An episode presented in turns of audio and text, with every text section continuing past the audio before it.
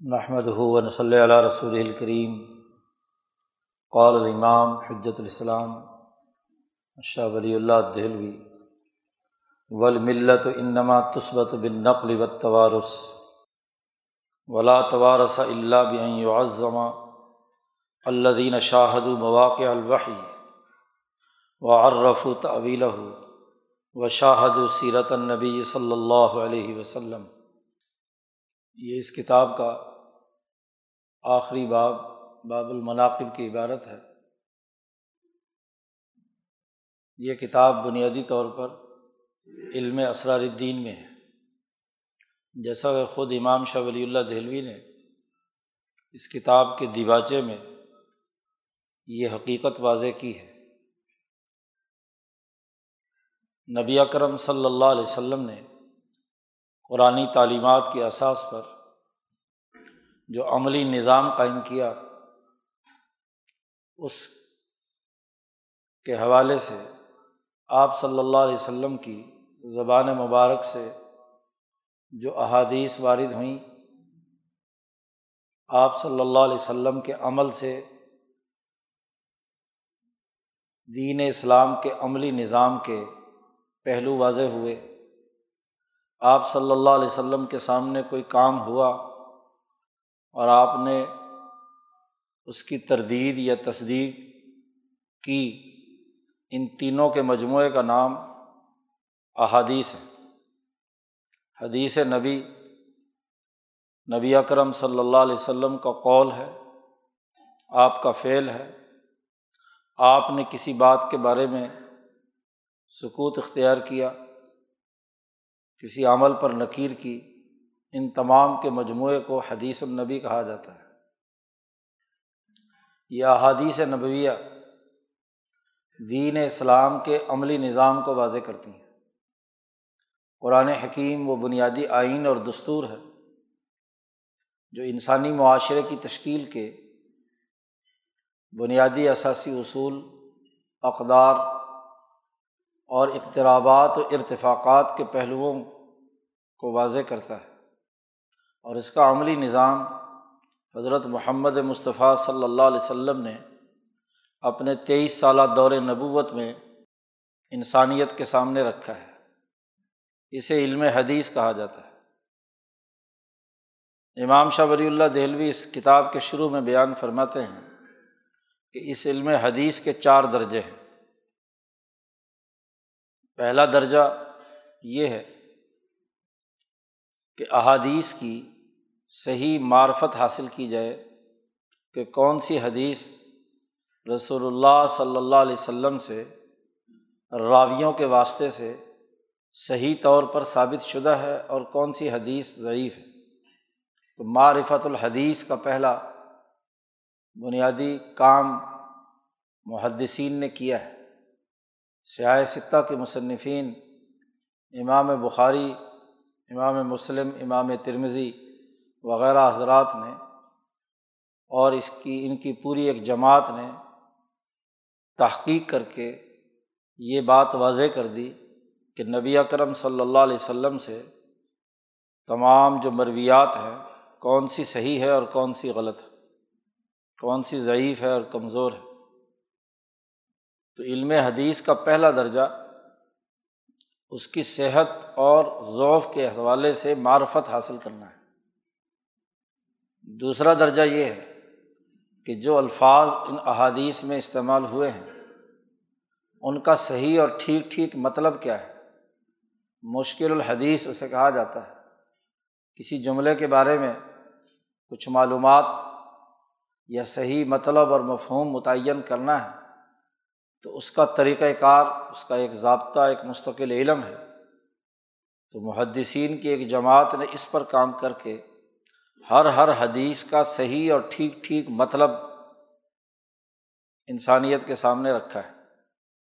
اور پھر تیسرا درجہ فقہا کا ہے کہ جنہوں نے ان احادیث سے معنی اور مطلب اور تفقع اور بصیرت حاصل کر کے انسانی معاشرے کے تشکیل کے بنیادی قوانین اور ضابطے متعین کیے ہیں۔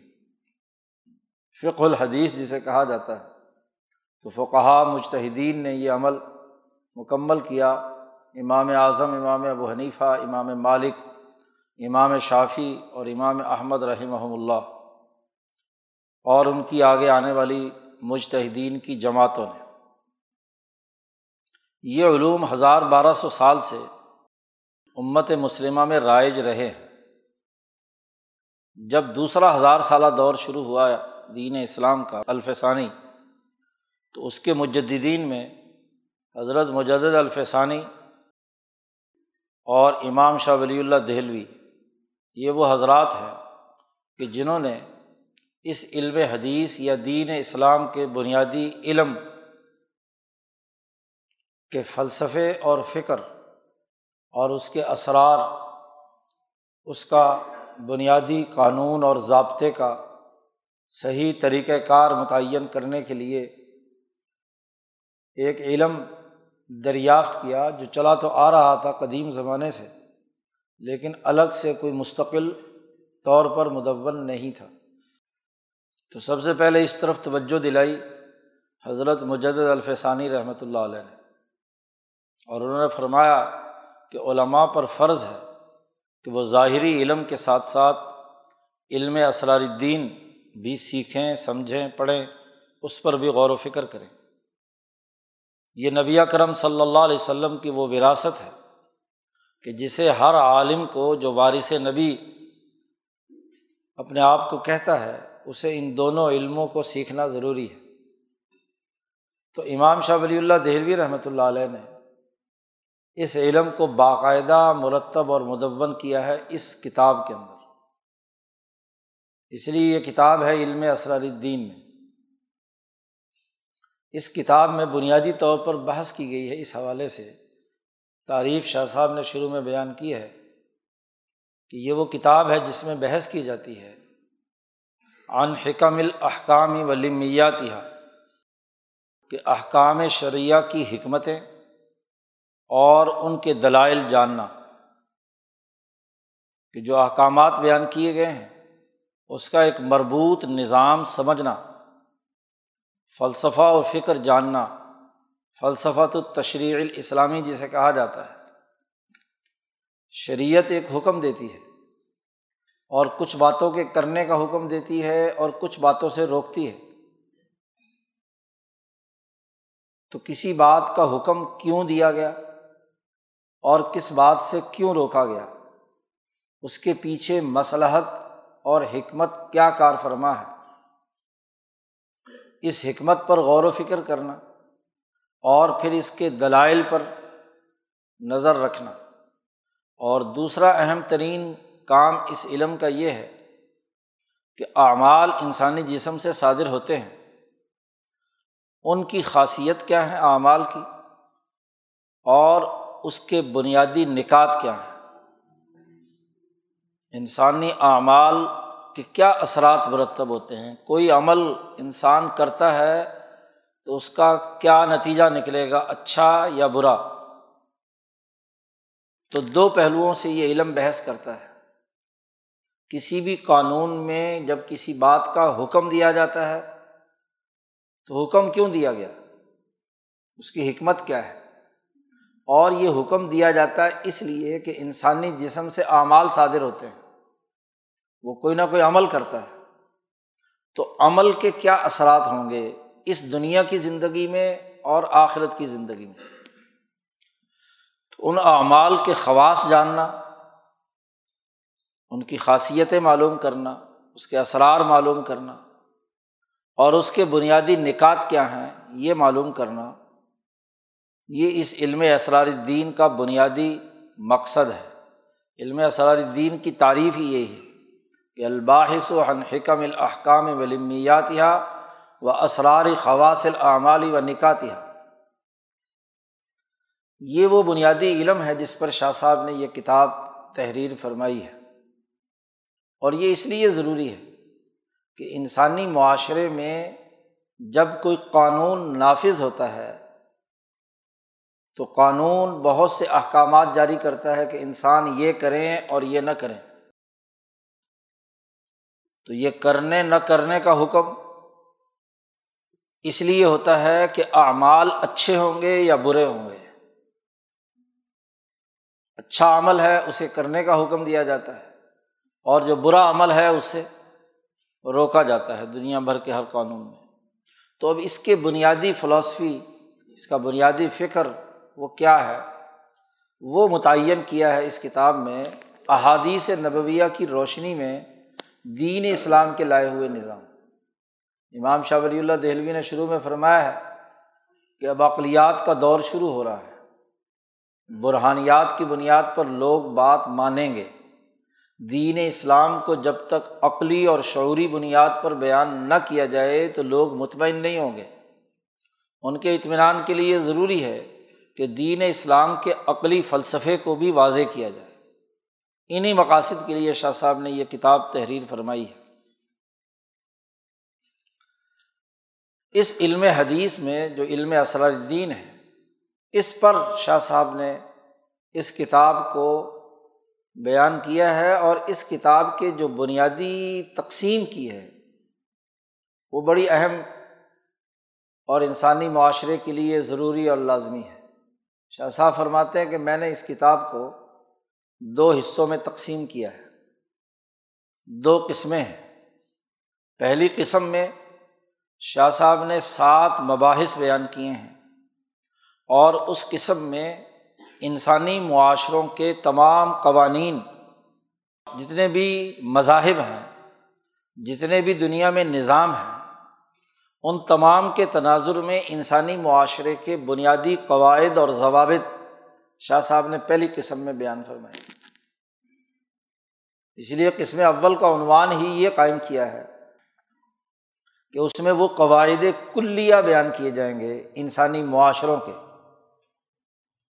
کہ جو نبی اکرم صلی اللہ علیہ وسلم کے زمانے کے آنے تک طے شدہ تھے، جو بنیادی طور پر تسلیم شدہ تھے، یہودیوں کے بھی، عیسائیوں کے بھی، مجوسیوں کے بھی، بدھوں کے بھی، بلکہ ہندوؤں کے بھی، بلکہ طبیعت کے جو قوانین کے تحت کام کرنے والے ہیں ان کے نزدیک بھی۔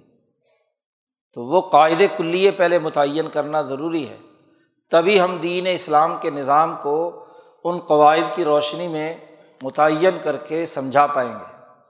انسانیت جو مسلسل غور و فکر کر رہی ہے اور مختلف ملتیں اور مختلف نظام ہر دور میں قائم رہے ہیں تو ان ملتوں اور ان تمام نظاموں کے بنیادی قواعد اور ضوابط کیا ہیں؟ شاہ صاحب نے اس کے لیے قسم اول اور جس میں سات مباحث بڑی ترتیب کے ساتھ رکھے ہیں۔ امام شاہ ولی اللہ دہلوی نے بنیادی بات ان سات مباحث کے بیان کرنے کے حوالے سے بڑی منطقی ترتیب کے ساتھ بیان فرمائی ہے۔ اور وہ یہ ہے کہ جب ہم دنیا بھر کے تمام قوانین، مذاہب اور نظاموں کا مطالعہ کریں، تمام شرائع کا ہم مطالعہ کریں، تو اس کی اثاسیات دو باتوں پر ہے مبحث البری ولاسم اور مبحث السیاست الملیہ کسی انسانی معاشرے کے قانون میں پہلی بحث یہ کی جاتی ہے کہ کون سی چیز نیکی ہے اور کون سی چیز بدی ہے۔ ہر نظام حیات اپنے تئیں چیزوں کا تعین کرتا ہے کہ یہ چیز اچھی ہے، اس لیے اس کی اچھائی کو قائم کرنے کا حکم دیا جائے۔ اور دوسری چیز بری ہے اور اس کو اپنے خیال کے مطابق اس پر پابندی لگا دیتا ہے۔ کہ یہ کام نہیں کرنا چاہیے۔ مثلاً، ایک ملت علم نجوم پر مبنی ہے۔ ستاروں کی اساس پر انسانی معاشروں کے نظام بناتی ہے۔ تو کون سا ستارہ کب طلوع ہوا ہے اور اس سے اس دنیا پہ نیک بختی کے آثار ہیں؟ تو اس ستارے کے تحت جو اعمال کیے جائیں گے، ملت نجامین یا نجومی اس کے کرنے کا حکم دیں گے۔ کہ بھائی ستارے کی چالیں اچھی ہیں، کام کر لو، شادی کر لو، یہ کر لو، وہ کر لو۔ کوئی ستارہ ان کے خیال کے مطابق منحوس ہے اور وہ منحوس ستارہ جو ہے وہ آ کر ان کے خیال کے مطابق اس وقت دنیا پہ اس کے اثرات پڑ رہے ہیں تو وہ کہتے ہیں کہ جی چونکہ منحوس ستارہ طلوع ہو گیا ہے، لہٰذا آپ کوئی کام وام جو بھی کرو گے اس میں کوئی نہ کوئی رکاوٹ پیدا ہو جائے۔ تو انہوں نے اپنے خیال میں ستاروں کے فلکیاتی نظام کو بنیاد بنایا اور اس کی احساس پر اپنی نیکی اور اپنی بدی کا تعین کر لیا۔ اسی طرح طبیعت والے کہ جنہوں نے اپنے تجربے اور مشاہدے سے گرد و پیش کی جو عرضی طبعی چیزیں ہیں، مادی چیزیں ہیں، ان کو دیکھا کہ یہ مفید ہے ہمارے لیے، انہیں اختیار کرنا چاہیے، یہ بر ہے۔ جیسے مرضی حاصل ہو۔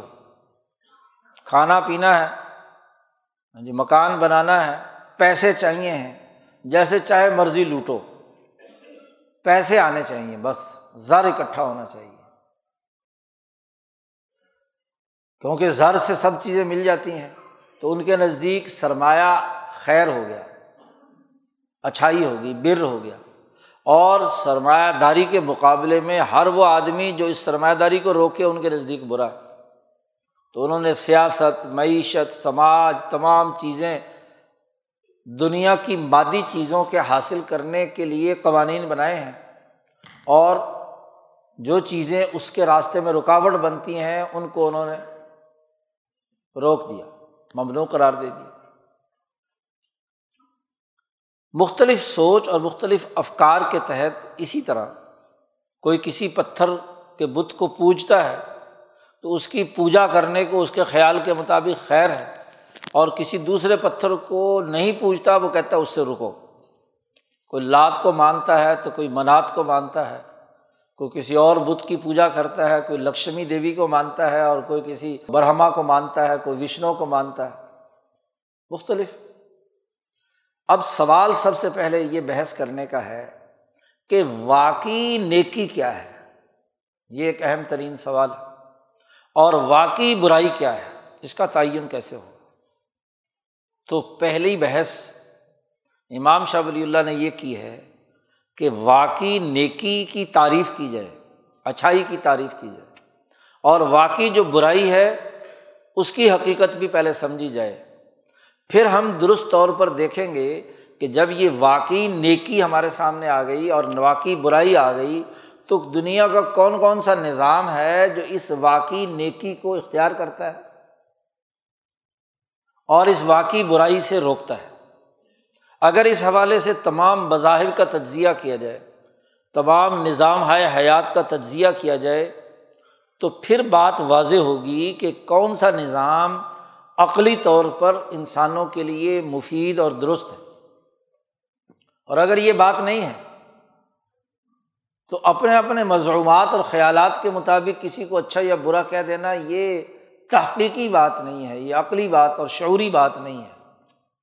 یہ تو اندھی عقیدت ہے کہ آپ نے کس پتھر کو مان لیا، ایک آگ کو دیوتا مان لیا، گنگا کے پانی کو آپ نے خدا مان لیا، آپ نے کیا نام ہے، کسی ستارے کو مؤثر حقیقی مان لیا، اس کے اثرات کے مطابق آپ نے اپنا نظام بنانا شروع کیا، تو یہ تو تمہارے مضرومات ہیں۔ جی۔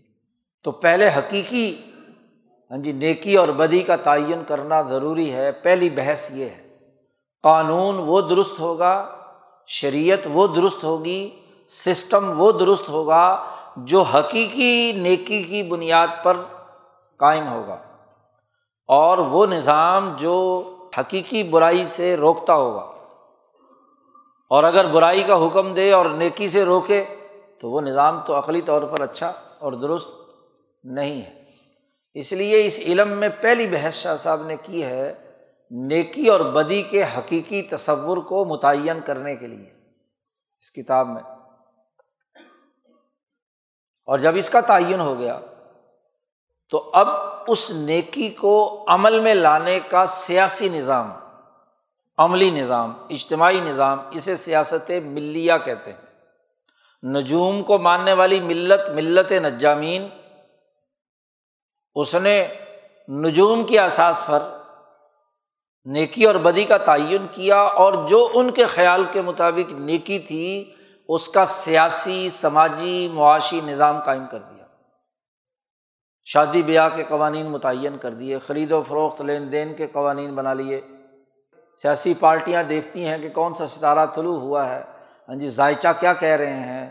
ہاں جی فلکیات کیا بول رہی ہے؟ اس کے مطابق وہ فیصلے کرتے ہیں۔ جی علم رجوم کی ملت۔ اور جو مادی طبیعتی تقاضوں کے تناظر میں ہیں، انہوں نے اس کے مطابق کیا ہے؟ اپنا نظام بنا لیا۔ اب دین اسلام اس حوالے سے سیاسی ملت ملت ابراہیمیہ، حنیفیہ، اس کے اصول اور ضابطے کیا ہیں؟ تو دو بنیادی بحثیں کی گئی ہیں، ایک مبحث البر والاسم اور ایک مبحث السیاست الملیہ۔ تو شاہ صاحب نے فرمایا کہ نیکی اور بدی کا تعین کرنے کے لیے یہ ضروری ہے کہ ہم اس کائنات کا مطالعہ کریں۔ اس کی ساخت معلوم کریں کہ اس کی حقیقت کیا ہے۔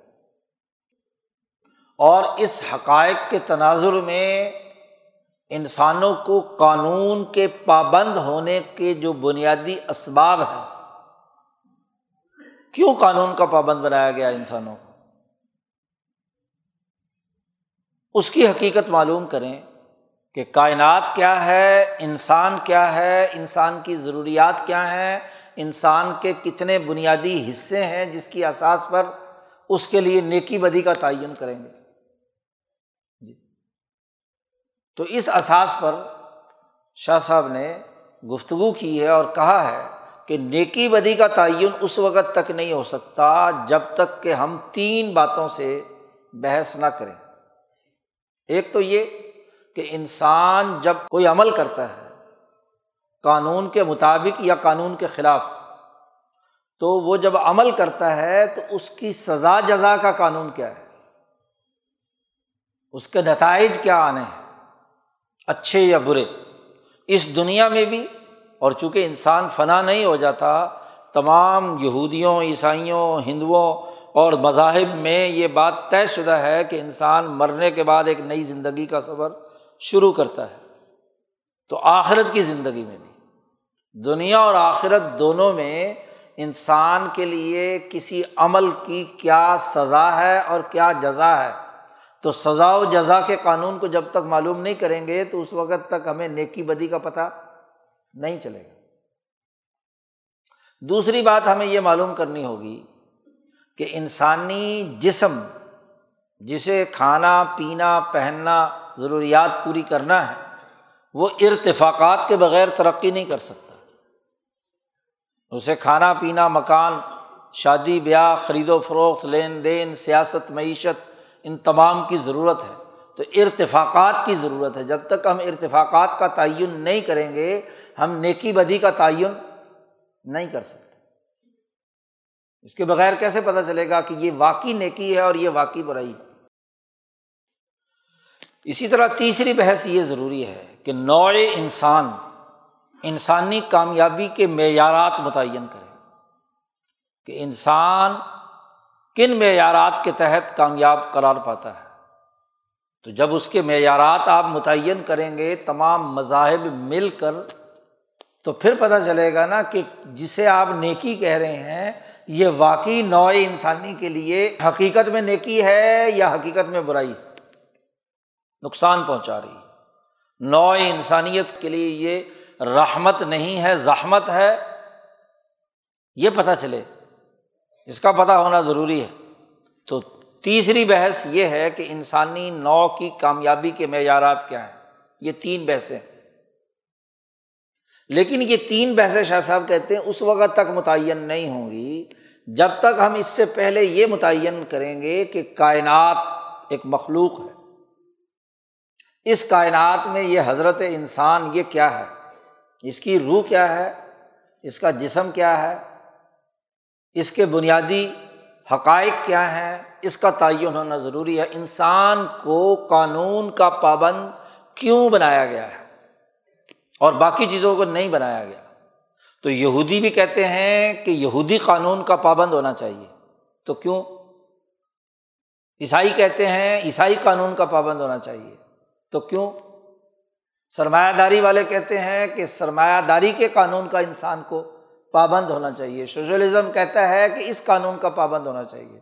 ہندو مت اور مجوس کہتے ہیں کہ اس قانون کا پابند ہونا چاہیے۔ اور مسلمان کہتے ہیں کہ ملت ابراہیمیہ حنیفیہ کی اساس پر ملت محمدیہ کے قانون کا پابند ہونا چاہیے۔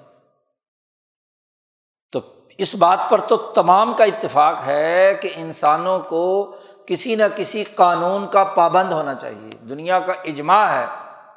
کہ بغیر کسی ریاست کے، بغیر کسی قانون کے، بغیر کسی حکومت کے انسان زندگی نہیں گزارتا۔ تو قانون کی پابندی کیوں ہے؟ پابند کرنا کس لیے ضروری قرار پایا؟ یہ بحث ضروری ہے۔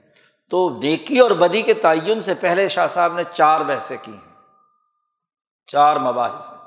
پہلا مباحث ہے قانون کا پابند کیوں بنایا گیا؟ تفصیل سے شاہ صاحب نے اس پر گفتگو کی۔ اس لیے کہ انسان کی جو بنیادی ساخت ہے، یہ بہیمیت اور ملکیت سے مرکب ہے۔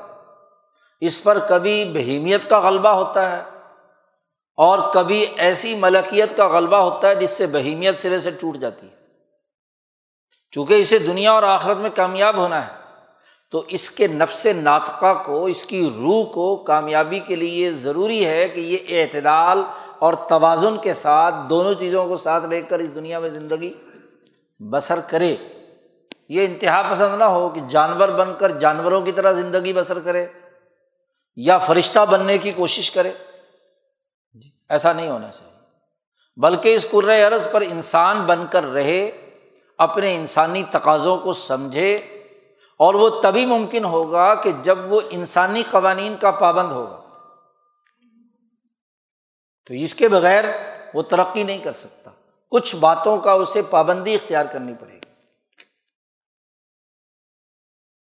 جب یہ بنیادی طور پر انسان کے لیے لازمی اور ضروری ٹھہرا، تو پھر ہم یہ دیکھیں گے کہ انسانوں کے اعمال کی جزا و سزا کیا ہے۔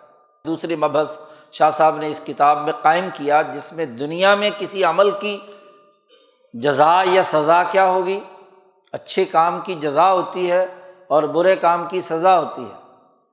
اور مرنے کے بعد کیا اچھی جزا ہے اور کیا بری سزا ہے؟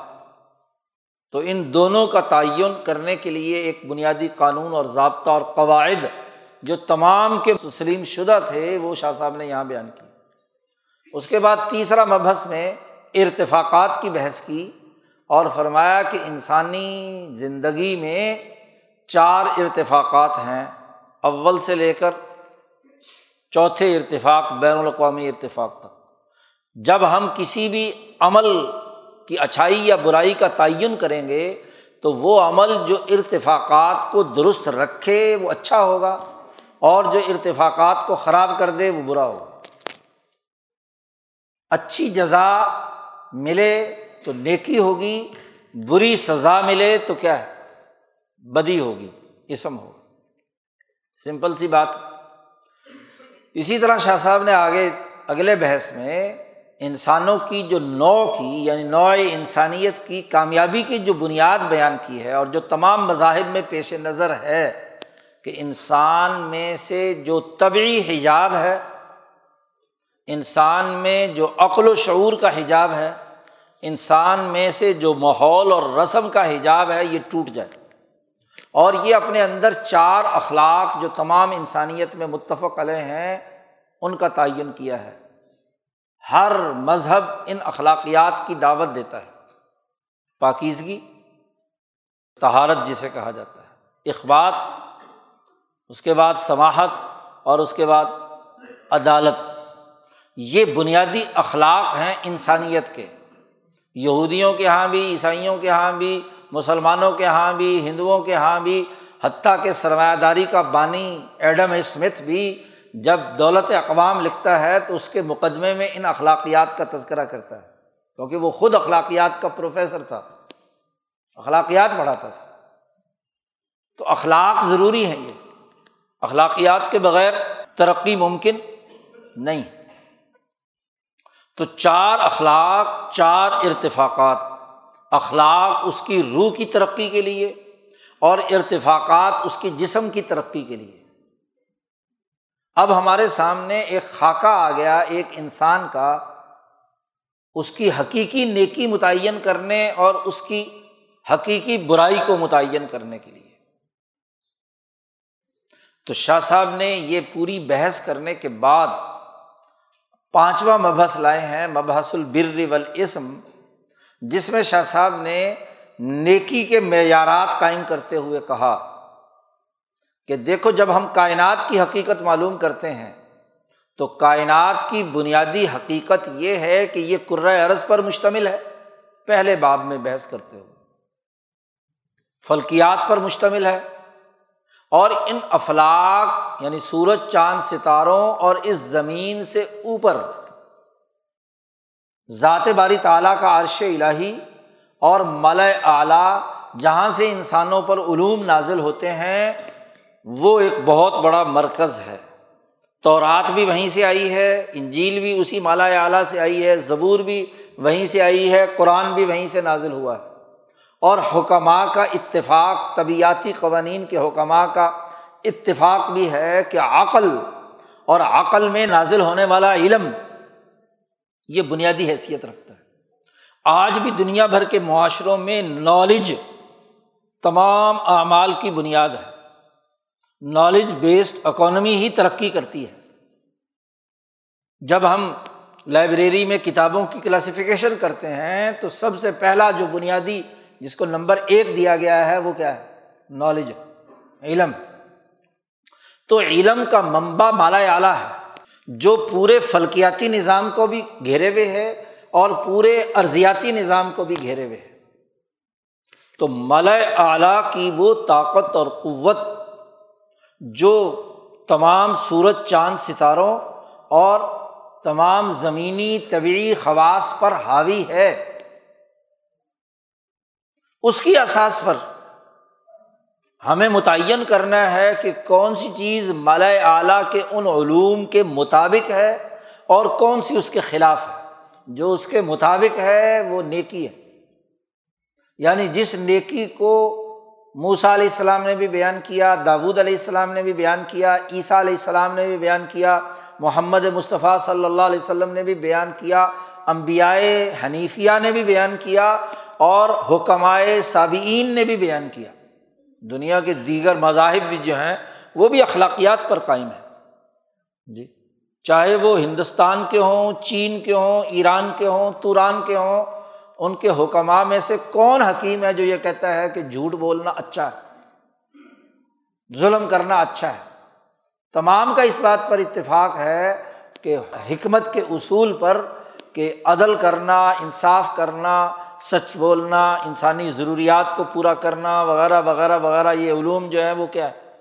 صحیح اور درست ہے تو یہ علوم، یہی علوم ہے جن کو امبیا علیہم السلام نے بیان کیا ہے۔ تو اب چار چیزیں ہو گئیں۔ آسمان اور زمین کے ساتھ ساتھ مل اعلیٰ کی، عرش الہی کی وہ طاقت، جس کی اثاث پر انسان کے اوپر اثرات مرتب ہوتے ہیں۔ انسان اعمال کرتا ہے، یا تو اپنے نفس اور ذات کے تناظر میں، یا اپنے گرد و پیش ارتفاقات کے تناظر میں، جو اس کا ارتفاقاتی ریلیشن شپ دوسرے انسانوں کے ساتھ ہے۔ یا وہ عمل کرتا ہے ہاں جی نوع انسانیت کے تناظر میں، اور یا وہ عمل کرتا ہے اس پوری کائنات کا نظام چلانے والے مالا اعلیٰ کی طاقت کے مطابق۔ ہر عمل وہ جو مالا اعلیٰ کے تقاضوں کے مطابق کیا جائے، جس پر دنیا بھر کے تمام حکمہ اور امبیا کا اتفاق ہے، وہ نیکی کرار پائے گی۔ نمبر ایک۔ نمبر دو۔ ہر وہ عمل جو انسان کے ذاتی حجابات کو توڑ کر تہذیب نفس کر کے اس کے اندر چار اخلاق پیدا کرے۔ وہ نیکی اسی طرح انسان جو نوع انسانیت کے انسانی تقاضوں کے تناظر میں اس میں چار اخلاق پیدا کرے، تو وہ کیا ہے؟ نیکی ہے اس کی۔ اسے ہم نیکی کہیں گے۔ ہر وہ عمل جو انسانی معاشرے میں ان ملا اعلیٰ کے شاعر کے حوالے سے اس کو ترقی دے اور کامیابی کے مراحل طے کرائے تو وہ نیکی ہے۔ تو نیکی کی یہ چاروں سطحیں ذات، نوع انسانیت، ارتفاقات اور ملا اعلیٰ کی جو شاعر ہیں، ان کے تناظر میں انسان جو اعمال کرتا ہے، یہ حقیقی نکی ہے اور اس بات کو دنیا کے تمام معاشرے تسلیم کرتے ہیں۔ اور ہر وہ عمل جو ذاتی حجابات کو انسان کے اندر قائم کر دے اور اس کے اندر اخلاق نہ پیدا ہونے دے۔ تو برائی ہے۔ ارتفاقات میں فساد پیدا کرے۔ اول دوم سوم چہارم میں چاروں ارتفاقات۔ جی۔ اس کو انسانیت کے جو نوعی تقاضے ہیں ان سے ہٹا دے۔ انسان مالا اعلیٰ کے احکامات کی خلاف ورزی کرے تو یہ بدی ہے۔ تو نیکی اور بدی کے معیارات متعین کیے ہیں شاہ صاحب نے۔ ہاں جی اس پانچویں مبحث میں اور پھر اس کے لیے ذات باری تعالیٰ سے تعلق قائم کرنے اور دنیا میں اچھا نظام بنانے کے لیے دین اسلام نے جو بنیادی واسطے اور رابطے بنائے ہیں وہ شاعر اللہ ہے چار، خانہ کعبہ ہے، نبی ہے، کتاب ہے اور نماز ہے۔ تو چار بنیادی شاعر کے ذریعے سے اللہ سے تعلق جڑنے کا عمل، اس کی پوری تفصیلات پانچویں مبحث میں شاہ صاحب نے بیان کی۔ یہاں تک نیکی اور بدی کے بنیادی تصورات کی حقیقت دین اسلام اور دین حنیفیت کے تقاضوں میں واضح ہو گئی۔ ظاہر ہے کہ ان معیارات پر اگر دنیا کا کوئی قانون اور نظام پورا اترتا ہے تو وہ صرف اور صرف محمد مصطفیٰ صلی اللہ علیہ وسلم کا دین ہے جو احادیث کی روشنی میں نبی اکرم صلی اللہ علیہ وسلم نے بیان فرمایا۔ اس کے بعد دوسری بحث ہے سیاست کی۔ سیاست کی بحث میں دو مبحث ہیں۔ ایک تو یہ کہ خود سیاست کیا ہوتی ہے۔ سیاست ملیہ کسے کہتے ہیں۔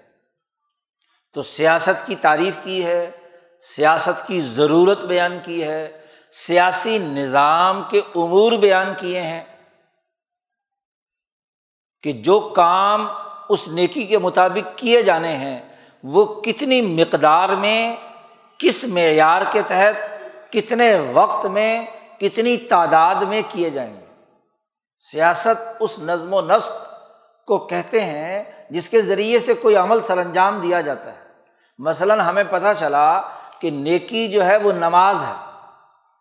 تو نماز چوبیس گھنٹے میں کتنی دفعہ پڑھنی ہے؟ کیسے پڑھنی ہے؟ اس سے پہلے کون کون سے اعمال کرنے ہیں؟ رکو سجدہ کا طریقہ، مثلاً کیا ہوگا؟ وغیرہ وغیرہ۔ اس کا پورا سسٹم متعین کرنا یہ سیاست ہے۔ اسی طریقے سے سوسائٹی کی اجتماعیت یا ارتفاق قائم کرنا ہے۔ ارتفاق ثانی ہے سالس ہے، رابع ہے۔ اس کے معیارات کیا ہیں؟ اس کے امور کون کون سے ہیں؟ ان امور پر عمل درآمد کا طریقۂ کار اور پروسیجر کیا ہوگا؟ اسے سیاست کہتے ہیں۔ تو سیاست ملیہ کی پوری تعریف بیان کی ہے اور سیاسی رہنماؤں کی ضرورت کو نبی کرم صلی اللہ علیہ وسلم کے ہاں جی اعمال کی روشنی میں اور سیرت کی روشنی میں واضح کیا ہے کہ مفہمین کسی سوسائٹی کے سمجھدار لوگ اس سوسائٹی کا عملی نظام بناتے ہیں۔ اس کی سات آٹھ اقسام بیان فرمائی ہیں۔ ہاں جی تو ان کی روشنی میں انسانی معاشروں کے جو قائدین اور رہنما ہیں یعنی امبیا حکمہ اوقلا اور سمجھدار لوگ انسانی معاشروں کی ترقی کا نظام بناتے ہیں۔ اس کی تفصیلات شاہ صاحب نے چھٹے مبحث میں بیان فرمائی ہے اور پھر ساتویں مبحث میں شاہ صاحب نے جو اس کتاب کا اصل موضوع ہے اور وہ اس کتاب کا اصل موضوع ہے رسول اللہ صلی اللہ علیہ وسلم کی احادیث کی روشنی میں دین اسلام کے نظام کو سمجھنا کہ یہ جو احادیث آئی ہیں نبی کرم صلی اللہ علیہ وسلم کی، اس سے ہم انسانی معاشرے کا سیاسی، ملی نظام آپ کی احادیث سے کیسے مستمت کر سکتے ہیں؟ کیسے اس سے ہم متعین کر سکتے ہیں؟ اس کے اصول اور قاعدے بیان کیے ہیں۔ حدیث کی کون کون سی کتابیں اہم اور بنیادی ہیں؟ علم نبی اکرم صلی اللہ علیہ وسلم کا ہم تک کیسے پہنچا ہے؟ اس کے اثرات اور نتائج کیا ہیں؟ اس کا طریقۂ کار کیا ہے؟ اس کے سمجھنے کے اصول اور قاعدے اور ضابطے کیا ہیں؟ جو ہزار سال میں علماء فقہ مجتہدین، محققین، محدثین نے بیان کیے ہیں۔ اس کی روشنی میں شاہ صاحب نے وہ اصول اور قاعدے ساتویں مبحث میں بیان کیے ہیں اس طرح قسم اول مکمل ہو جاتی ہے جس میں بنیادی قاعدے اور ضابطے ہیں۔ اب چونکہ اس کتاب کا موضوع ہے، نبی کرم صلی اللہ علیہ وسلم کی احادیث کی روشنی میں دین اسلام کے مکمل نظام کی نشاندہی کرنا، اس کی وضاحت کرنا۔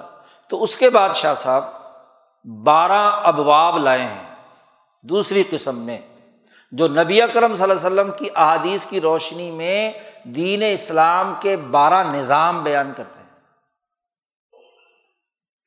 جن کا تعلق انسانی اخلاق سے بھی ہے، شاعر سے بھی ہے، انسانی ارتفاقات سے بھی ہے، انسانی ضروریات سے بھی ہے۔ خلاصہ جس کا ارتفاقات اور اقترابات۔ تو کل بارہ باب شاہ صاحب اس کے بعد لے کر آئے ہیں۔ دوسری قسم میں جو احادیث نبویہ سے واضح ہوئے جتنی بھی کتابیں حدیث پر ہیں، وہ ایمانیات سے شروع ہوتی ہیں اور فرائض یا توحید پر جا کر ختم ہو جاتی ہے تو شاہ صاحب نے تمام کتابوں کی ترتیب سے ایک بڑی جامع ترتیب یہاں قائم کی ہے۔ چونکہ سیاح ستہ کی احادیث شاہ صاحب اپنے سامنے رکھتے ہیں، سنن اربا خاص طور پر ان کی احادیث کو سامنے رکھ کر اس سے وہ پورا کا پورا سسٹم متعین کیا ہے۔ سب سے پہلا شاہ صاحب نے قسم ثانی میں پہلا جو دائرہ متعین کیا ہے وہ ابواب الایمان کا ہے۔ ایمانیات کسے کہتے ہیں؟ ایمان کی تعریف، اس کی اقسام، اس کے اثرات وہ الایمان میں بیان کیے ہیں۔ اس کے بعد شاہ صاحب نے ایک باب العلم قائم کیا ہے، جس کا عنوان قائم کیا تھا۔ ہاں جی باب اعتصام الکتابی و مقدمے میں شاہ صاحب نے اس کے لیے لفظ استعمال کیا ہے، ابواب العلم۔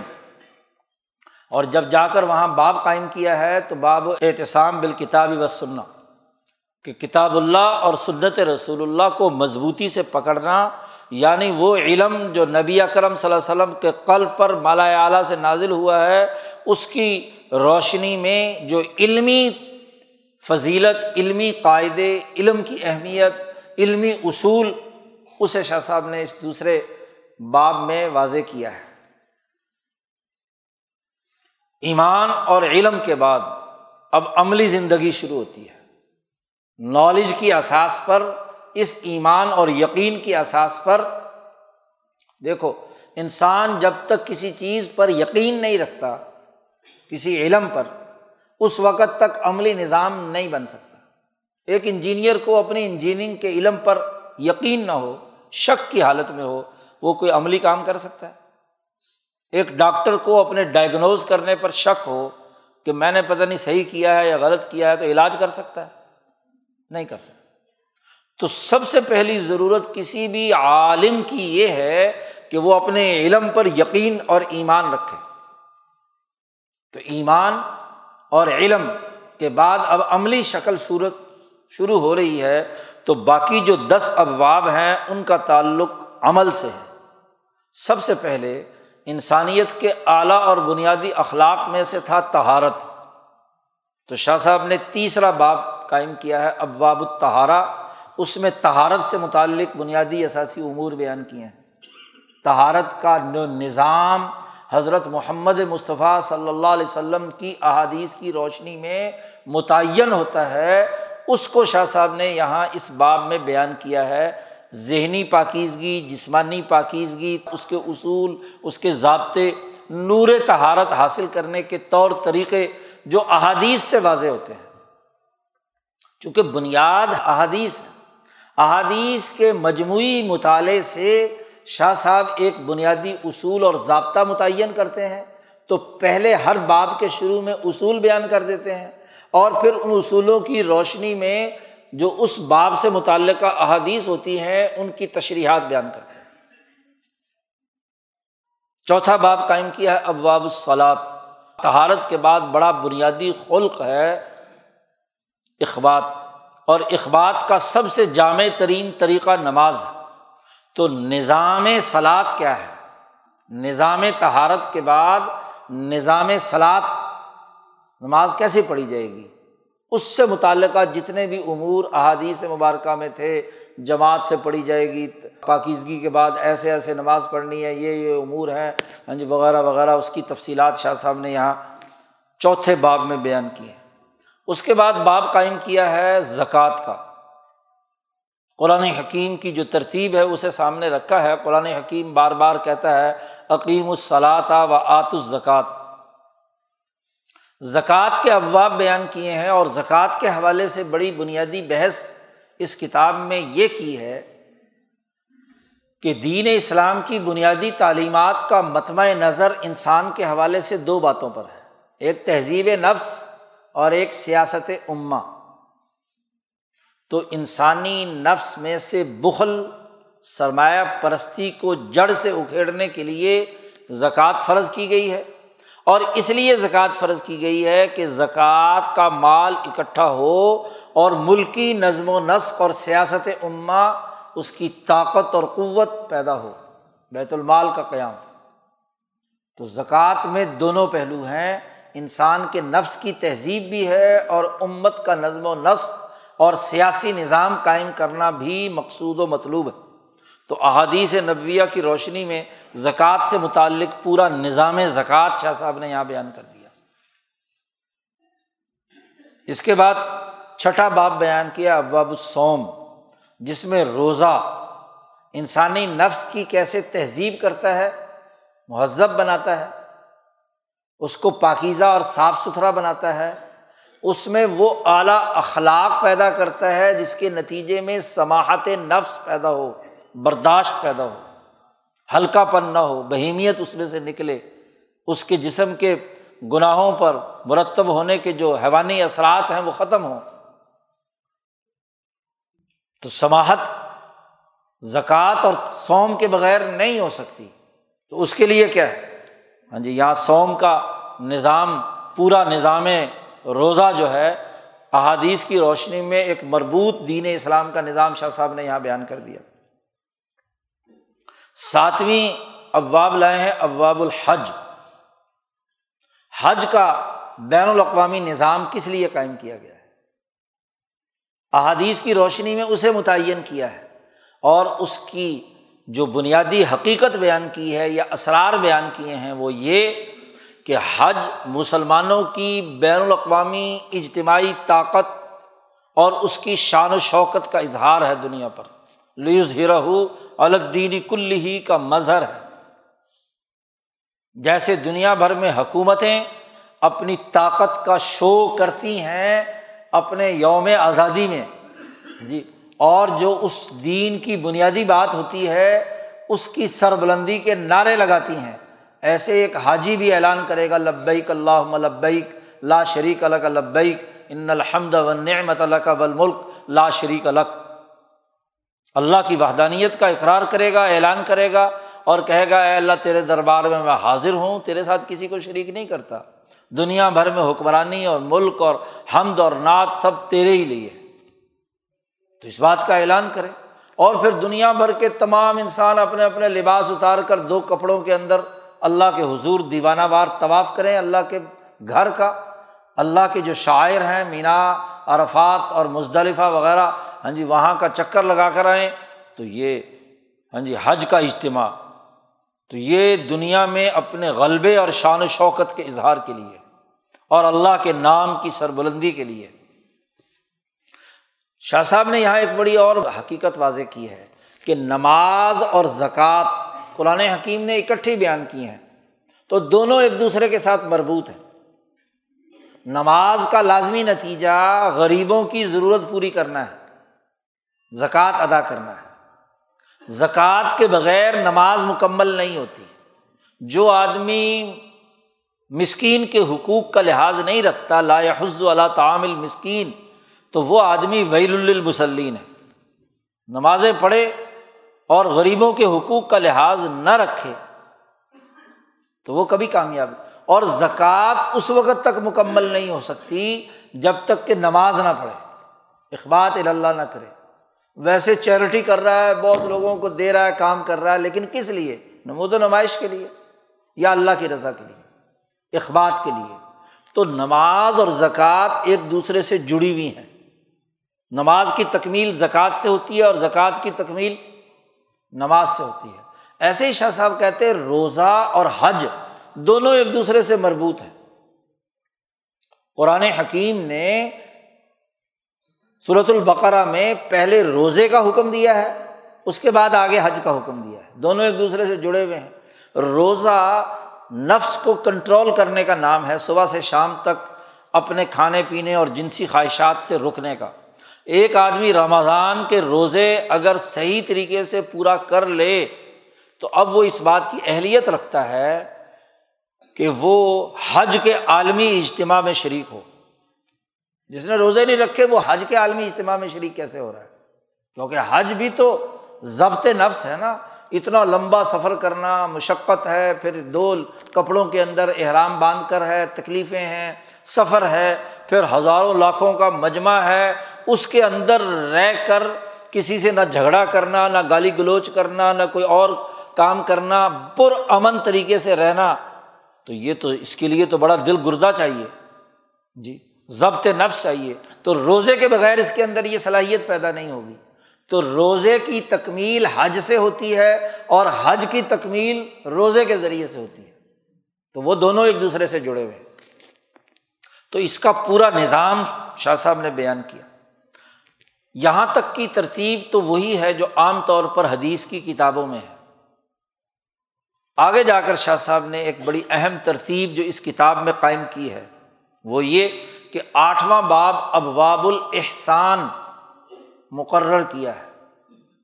حدیث کی کتابوں میں بکھرے ہوئے ابواب الزہد، ابواب الرقاق وغیرہ کے عنوان سے ابواب ہیں۔ زہد و تقوا کے حوالے سے۔ لیکن شاہ صاحب نے یہاں ابواب الحسان کا عنوان قائم کر کے ایک بڑی بنیادی حقیقت واضح کی ہے اور وہ یہ کہ عبادات کا یہ ظاہری جو نظام ہے جسے علم الاحکام کہا جاتا ہے، جیسے دین اسلام میں اس کا نظام ہے اور اس کے بغیر ایک سچا مسلمان یا اسلامی معاشرہ قائم نہیں ہو سکتا ایسے ہی دین اسلام کا ایک مستقل علم علم الحسان و سلوک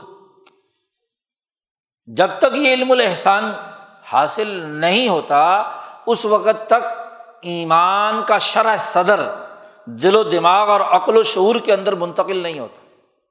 تو علم الحسان شاہ صاحب نے یہاں بیان کیا ہے، اور علم الحسانی و سلوک کے بغیر دین کی تکمیل نہیں ہوتی۔ اور علم الحسان کا تعلق انسانی روح سے ہے۔ شاہ صاحب نے ایک بات تو یہ واضح کی ہے کہ شریعت متحرہ اور احادیث نبویہ کی روشنی میں جتنی اہمیت علم الاحکام یا علم الشرائع کی ہے، اتنی ہی اہمیت علم الحسان کی بھی ہے۔ کیونکہ اللہ پاک نے ہر جگہ قرآن حکیم میں کہا ہے کہ جو بھی عمل کرنے والے ہیں، وہ منیبین ہوں، محسنین ہوں، مخلصین ہوں، خاشعین ہوں، وغیرہ وغیرہ، متقین ہوں۔ تو تقوا کے بغیر کوئی عمل نہیں ہو سکتا۔ تو علم الحسان کے بنیادی قوانین، اصول اور ضابطے بڑی جامع ترتیب کے ساتھ شاہ صاحب نے اس کتاب میں بیان کیے ہیں۔ اور مولانا سندھی رحمۃ اللہ علیہ نے ایک بڑی حقیقت واضح کی ہے۔ مولانا عبید اللہ سندھی رحمۃ اللہ علیہ فرماتے ہیں کہ بڑی بنیادی بات یہ ہے۔ ایک ہے علم الحسان اور ایک ہے علم تصوف۔ دونوں کے درمیان بڑا فرق۔ امام شاہ ولی اللہ واحد مفکر ہیں کہ جنہوں نے علم الحسان اور علم تصوف کے درمیان لکیر قائم کر دی۔ علم تصوف کا تعلق فلسفے اور حقائق سے ہے کہ کائنات کے حقائق کیا ہیں۔ کائنات کے فلسفے پر غور و فکر کرنا۔ گویا کہ علم تصوف علم الفلسفہ ہے یا علم الحکمت ہے، وہ ہر آدمی کے لیے لازمی نہیں ہے۔ ظاہر ہے فلسفے کے لیے بڑے اعلیٰ دماغ کی ضرورت ہے۔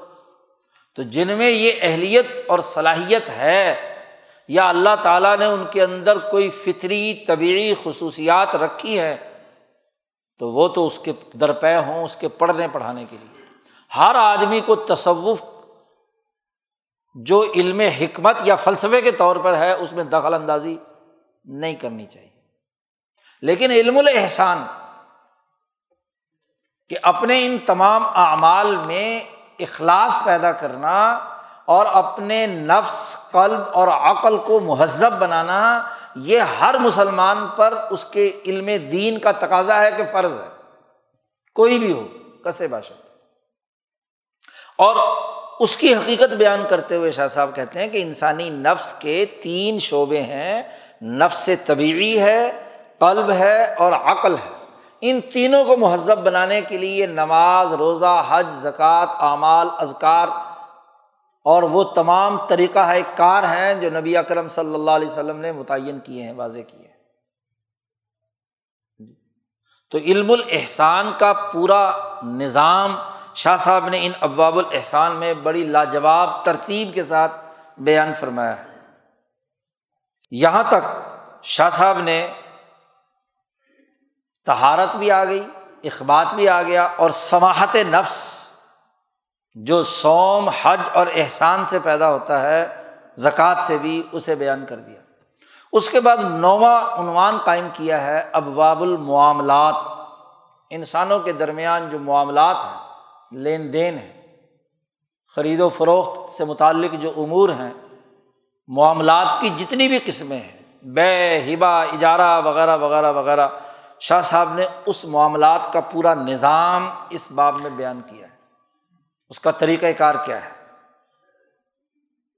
دسواں باب بیان کیا ہے، تدبیر المنزل۔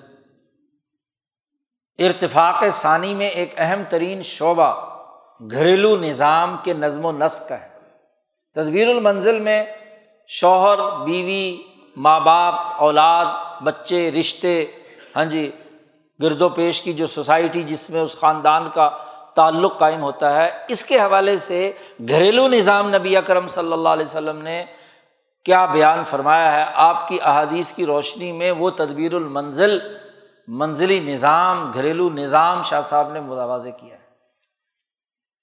گیارہواں باب قائم کیا ہے سیاست المدن سیاسیات جو انسانی معاشرے کی بنیادی ضرورت ہے، ارتفاق سالس اور ارتفاق رابع۔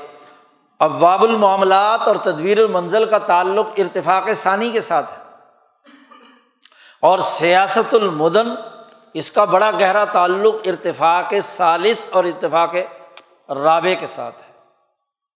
مملکتوں ریاستوں کا سیاسی نظم و نسق، اس کا نظام، حضرت محمد مصطفیٰ صلی اللہ علیہ وسلم نے کیا بیان کیا ہے؟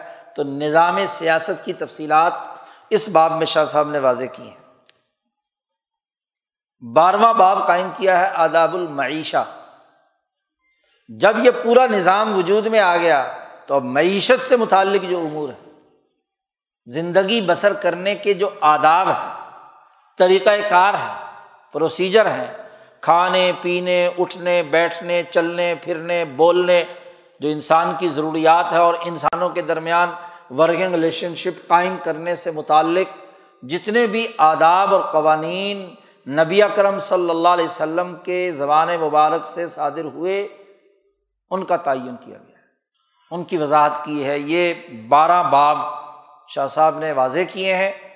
اور یہاں پر آ کر کتاب مکمل ہو جاتی ہے۔ بارہ ابواب ہیں، سات مباحث ہیں، کل انیس ہاں جی دائرے ہیں اس کتاب کے جامع طور پر۔ یہ کتاب جب مکمل ہو جاتی ہے تو شاہ صاحب نے ایک بیسواں عنوان قائم کیا ہے، جو شروع مقدمے میں بھی اس کا ذکر کیا ہے اور یہاں بھی عنوان قائم کیا ہے، ابواب شتہ۔ چند مختلف ابواب اور اس کے ذیل میں تین باب لائے ایک تو یہ کہ یہ جتنی بھی گفتگو ہی ہے دین اسلام کے نظام کو بیان کرنے کی جی نظام ایمانیات سے لے کر نظام معیشت تک، یہ احادیث مبارکہ کی روشنی میں ہوئی ہیں۔ اور احادیث مبارکہ حضرت محمد مصطفیٰ صلی اللہ علیہ وسلم کے اقوال، افعال اور آپ کی تصدیق شدہ باتوں کو کہا جاتا ہے۔ تو خود محمد مصطفیٰ صلی اللہ علیہ وسلم کی سیرت کیا ہے؟ یہ ایک اہم سوال تھا۔ اس لیے شاہ صاحب نے ایک باب قائم کیا ہے، باب و سیار نبی صلی اللہ علیہ وسلم۔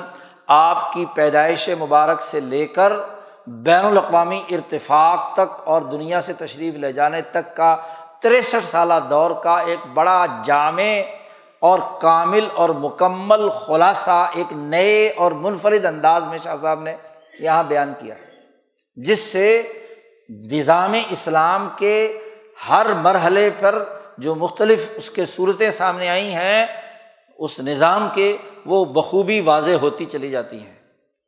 اس کی تقسیم اور ترتیب قبل از نبوت نبی اکرم صلی اللہ علیہ وسلم کی چالیس سالہ زندگی، نبوت کے بعد پارٹی بنانے کا عمل جو مکہ مکرمہ کے اندر نبی اکرم صلی اللہ علیہ وسلم نے تیرہ سالہ دور میں کیا، جماعت بنائی۔ اور پھر اس جماعت کے ذریعے سے قومی حکومت ریاست مدینہ کی صورت میں غزبۂ بدر سے لے کر غزبۂ خیبر تک۔ یہ قومی انقلاب کا دور ہے۔ اس کی ایک ترتیب قائم کی اور پھر شاہ صاحب کا جملہ ہے کہ غزبۂ خیبر کے بعد آپ خلیفۃ اللہ فی العرض بن کر آپ نے دنیا میں بین الاقوامی نظام قائم کرنے کے لیے جد وجہد اور کوشش کی۔ کیسل و کسلا کو خطوط لکھے اور اس کی تکمیل ان کے خلفۂ راشدین نے کی۔ تو بڑا جامع، ایک تو شاہ صاحب کی عربی بڑی زبردست ہے، موتی پروئے ہوئے ہیں۔ اور پھر اس کے اندر ہاں جی شاہ صاحب نے نبی اکرم صلی اللہ علیہ وسلم کی سیرت کا ایسا بہترین خاکہ منظم اور مرتبوط کیا ہے کہ پوری انقلابی زندگی ہمارے سامنے آ جاتی ہے۔ ایک باب یہ ہے۔ دوسرا اہم ترین باب یہ ہے، جو اس کتاب کے اندر قائم کیا گیا ہے، ابواب شتہ کے ذیل میں، وہ ابواب الفتن۔ دیکھو، اس پوری کتاب میں سات مباحث میں اور بارہ ابواب میں، انیس ابواب میں دین اسلام کا مکمل نظام بیان کیا ہے اور وہ نظام جو محمد مصطفیٰ صلی اللہ علیہ وسلم نے بین الاقوامی انقلاب کی صورت میں، خلافت قبرا کی صورت میں انسانیت کے سامنے متعارف کرایا۔ یہ آپ صلی اللہ علیہ وسلم کا کارنامہ ہے۔ اب یہ نظام قائم ہو گیا ہے بین الاقوامی۔ اور قیامت تک اسے دنیا میں رہنا ہے۔ اس نظام کو ممکنہ طور پر کون کون سے خطرات اور فتن لاحق ہو سکتے ہیں۔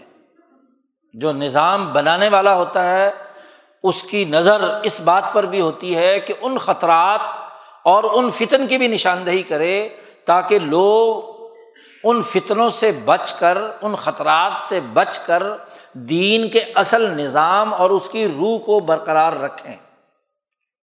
تو شاہ صاحب نے اس حوالے سے باب الفتن میں چھ بڑے فتنے جو ممکنہ طور پر دین اسلام کے بین الاقوامی انقلاب اور خلافت میں ہو سکتے تھے، احادیث کی روشنی میں ان کا تعین کیا ہے، ان کی نشاندہی کی ہے۔ آپ صلی اللہ علیہ وسلم نے ان فتنوں کا تذکرہ کیا ہے۔ خاص طور پر فرد سے متعلق جو فتنے ہیں، فرد کے اپنی ذات سے متعلق، نفس، قلب اور عقل سے متعلق، اس کے گھریلو نظام سے متعلق، اس کی سیاست مدینہ سے متعلق، اس کے ملی تقاضوں سے متعلق، اس کی خلافت اور حکومت سے متعلق چھ شعبے ہیں فتنوں کے کل۔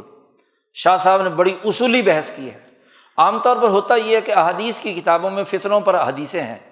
اور آج کل کا زمانہ یہ ہے کہ ہر مولوی اٹھتا ہے، ایک فتنے پر ایک حدیث اٹھا کر پوری عمارت قائم کرتا ہے اور کہتا ہے جی بس اب تو فتنوں کا دور ہے، کچھ نہیں ہو سکتا۔ یہ اس احمقانہ تصور کو شاہ صاحب نے رد کیا ہے۔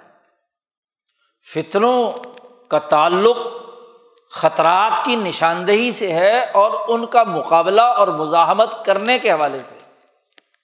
ہمارے حضرت اقدس شاہ سعید احمد صاحب رائے پوری فرمایا کرتے تھے کہ جیسے ایک ڈاکٹر کسی انسان کو دیکھ کر، مریض کو دیکھ کر، اس کو لاحق ہونے والے اس مرض کے نتیجے میں یا اس کی جسم کی ساخت کے نتیجے میں کچھ امور کی نشاندہی کرتا ہے کہ تم ان ان باتوں کی پرہیز کرو گے تو صحت مند رہو گے۔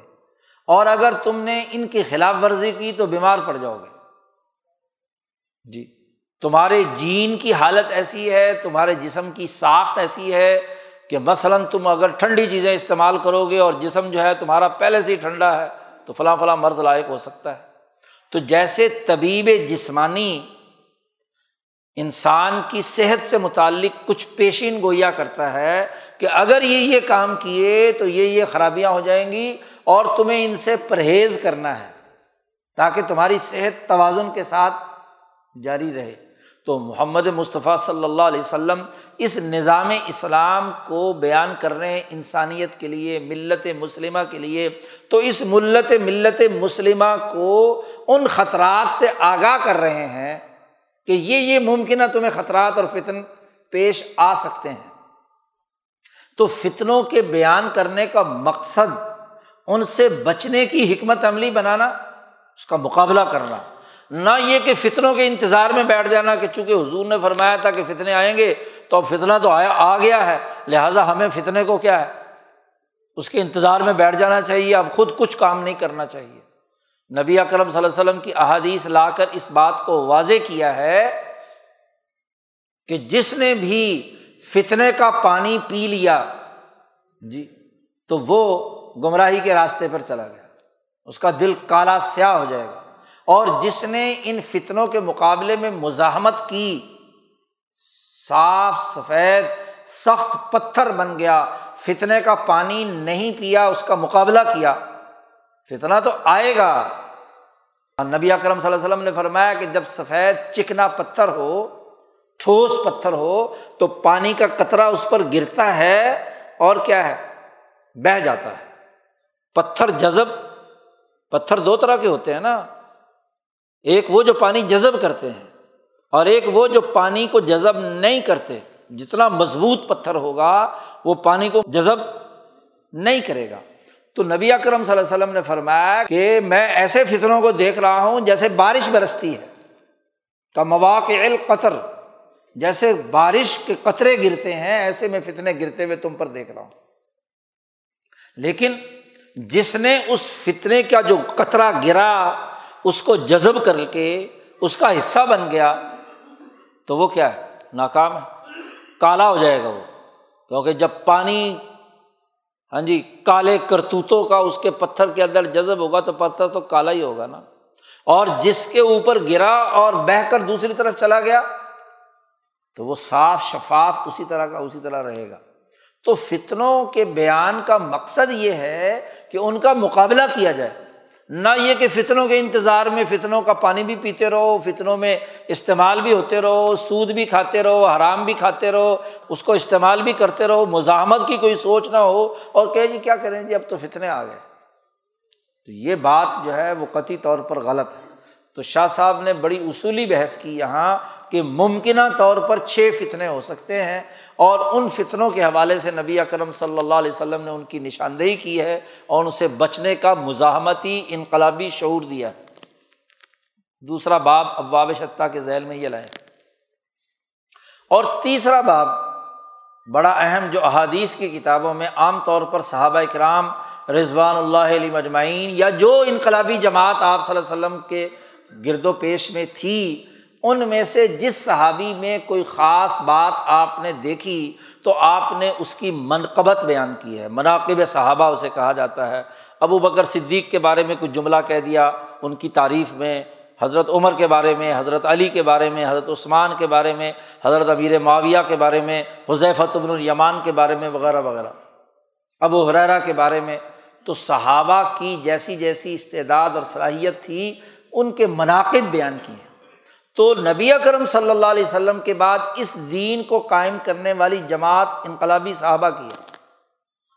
تو جب دین کا نظام بیان کیا ہے اس کتاب میں، تو لازمی تھا کہ صحابہ کے حوالے سے بھی ایک واضح سوچ اور خاص طور پر وہ صحابہ جو حضور صلی اللہ علیہ وسلم کے بعد آپ کے خلفاء بنے خلفۂ راشدین جن کی منقبت نبی اکرم صلی اللہ علیہ وسلم نے بیان کی اور اس کی تفصیلات شاہ صاحب نے اضالت الخفا ان خلافت الخلفاء میں بڑی تفصیل کے ساتھ لکھی ہیں خلفۂ راشدین کے اوصاف جو کتابوں کے اندر آئے ہیں احادیث میں آئے۔ ہیں تو اس کے لیے شاہ صاحب نے یہ آخری باب ہاں جی باب المناقب اور اس کے حوالے سے بھی بتلایا ہے کہ تین بنیادی امور ہیں مناقب سے متعلق۔ یا تو نبی اکرم صلی اللہ علیہ وسلم کو کسی صحابی کی جو نفس کی ساخت اور حیت ہے وہ معلوم ہو گئی، تو آپ صلی اللہ علیہ وسلم نے اس کو معلوم کر کے اس کے بارے میں یہ بات فرما دی کہ اس میں یہ بات پائی جاتی ہے۔ مثلاً نبی اکرم صلی اللہ علیہ وسلم نے حضرت ابو بکر صدیق کے بارے میں ارشاد فرمایا کہ جنت کے آٹھ دروازے ہیں اور ہر آدمی جو اعلیٰ اعمال آٹھ کے آٹھ اعمال کرنے والا ہوگا، اس کو جنت کے ان آٹھوں دروازوں سے ہر ایک کو بلایا جائے گا اور ابو بکر کے بارے میں کہا کہ ابو بکر کو آٹھوں کے آٹھوں دروازے بلائیں گے۔ یعنی ان کے نفس کی ساخت ایسی ہے، انہوں نے نماز بھی، زکوٰۃ بھی، حج بھی اور عبادات بھی صلا رحمی بھی، روزہ بھی وغیرہ وغیرہ جو آٹھ اباب بیان کیے ہیں، نبی کرم صلی اللہ علیہ وسلم نے، وہ تمام کے تمام ابو بکر صدیق میں پائے جاتے ہیں، جامع طور پر۔ تو ان کے بارے میں ایک پیشین گوئی کی ہے، ان کی منقبت بیان کی ہے۔ یا حضرت عمر رضی اللہ تعالیٰ عنہ کے بارے میں نبی اکرم صلی اللہ علیہ وسلم نے فرمایا کہ اے عمر، جس سڑک اور گلی میں تو چلتا ہے نا، تو شیطان وہاں سے اتنی دور بھاگ جاتا ہے، وہ کوئی اور راستہ اختیار کرتا ہے، تیرے راستے میں نہیں آتا۔ تو عمر فاروق کے نفس کی ساخت ایسی ہے کہ وہ شیطان کو بھگانے اور شیطان کا مقابلہ کرنے میں سب سے آگے۔ تو جو وصف ان میں پایا جاتا تھا، اس کو بیان کر دیا۔ اسی طرح دوسرا اصول شاہ صاحب نے بیان کیا ہے کہ خواب میں نبی اکرم صلی اللہ علیہ وسلم نے کسی صحابی کے بارے میں کچھ دیکھا اور اس کے مطابق اس صحابی کے بارے میں وہ بات بیان فرما دی۔ مثلاً حضرت عمر رضی اللہ تعالیٰ عنہ کا محل دیکھا، جب معراج کی رات رسول اللہ صلی اللہ علیہ وسلم جنت میں داخل ہوئے تھے، تو وہاں دیکھا ایک بڑا خوبصورت سا محل ہے۔ جنت میں بنا ہوا تو حضور صلی اللہ علیہ وسلم نے پوچھا بھی کس کا محل ہے؟ تو انہوں نے کہا کہ یہ عمر فاروق کا ہے۔ تو رسول اللہ صلی اللہ علیہ وسلم نے عمر فاروق سے آ کر بتایا کہ میں تمہارا محل دیکھ کر آیا ہوں، جو جنت میں بنا ہوا ہے۔ جی تو وہ، میں اس لیے اس گھر میں داخل نہیں ہوا کہ وہ تمہارا گھر تھا اور تمہاری غیرت کی وجہ سے نہیں میں داخل ہوا۔ جی تو عمر فاروق کو اس بات کی نشاندہی کی یا نبی اکرم صلی اللہ علیہ وسلم نے فرمایا کہ میں نے خواب میں دیکھا بہت سارے لوگوں کو کہ ان کے جسم پر قمیضیں ہیں۔ کسی کی قمیض یہاں پستانوں تک ہے، کسی کی پیٹ تک ہے، کسی کے نیچے تک ہے، کسی کے گھٹنوں تک ہے، کسی کے ٹخلوں تک ہے۔ اور ایک آدمی کی میں نے وہ قمیض دیکھی، وہ بہت لمبی گھسٹتی ہوئی چل رہی تھی۔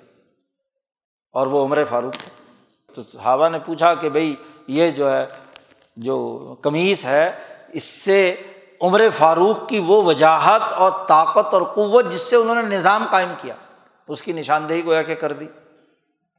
یا دودھ کا بچا ہوا حضرت عمر فاروق کو دیا، یا جنت میں بلال کو دیکھا، بلال حبشی جو ہے، جب جنت میں حضور فرماتے میں داخل ہوا تو آگے دیکھا کہ بلال آگے آگے چل رہے ہیں۔ پتوں کے اوپر اس کے قدموں کی جو آواز ہے، اس سے میں نے اندازہ لگایا کہ بلال آگے جا رہے ہیں مجھ سے۔ تو آ کر رسول اللہ صلی اللہ علیہ وسلم بلال کو کہا کہ اے بلال، تو نے ایسا کون سا عمل کیا تھا کہ تو جنت میں میرے سے بھی آگے چل رہا تھا؟ تو بلال نے کہا یار رسول اللہ، میں کبھی بھی بے وضو نہیں رہا۔ جب وضو ٹوٹتا ہے، وضو کرتا ہوں اور جب بھی وضو کرتا ہوں تو دو رکعت نماز ضرور پڑھتا ہوں۔ تو حضور نے فرمایا، یہی وہ عمل ہے جس کو تجھے جو تجھے کیا ہے۔ جنت میں اس پر تفصیلی بحث پیچھے کی ہے شاہ صاحب نے؟ یہاں اس کتاب کے اندر کہ اس کی وجوہات کیا ہیں اور بخاری کی شرح میں بھی بیان کیا اور یہاں بھی بیان کیا اور تیسری اہم ترین اصول مناقب کے حوالے سے یہ ہے کہ نبی اکرم صلی اللہ علیہ وسلم کو جس صحابی سے جس درجے میں محبت تھی یا اس صحابی کو نبی کرم صلی اللہ علیہ وسلم سے تھی، آپ صلی اللہ علیہ وسلم نے اس محبت کا اظہار کیا، اس کو عزت دی، اس کے ساتھ خیر خواہی کی، وغیرہ وغیرہ، تو اس کی بنیاد پر اس کی گویا کہ ایک منقبت ہو گئی۔ تو تین اصولوں کی روشنی میں جو شاہ صاحب کا طریقۂ کار ہے بات بیان کرنے کا اس کتاب میں مناقب صحابہ پر گفتگو کی ہے۔ پھر ایک اور علمی قاعدہ اور ضابطہ بیان کیا جو گزشتہ سبق میں ہم نے پڑھا تھا۔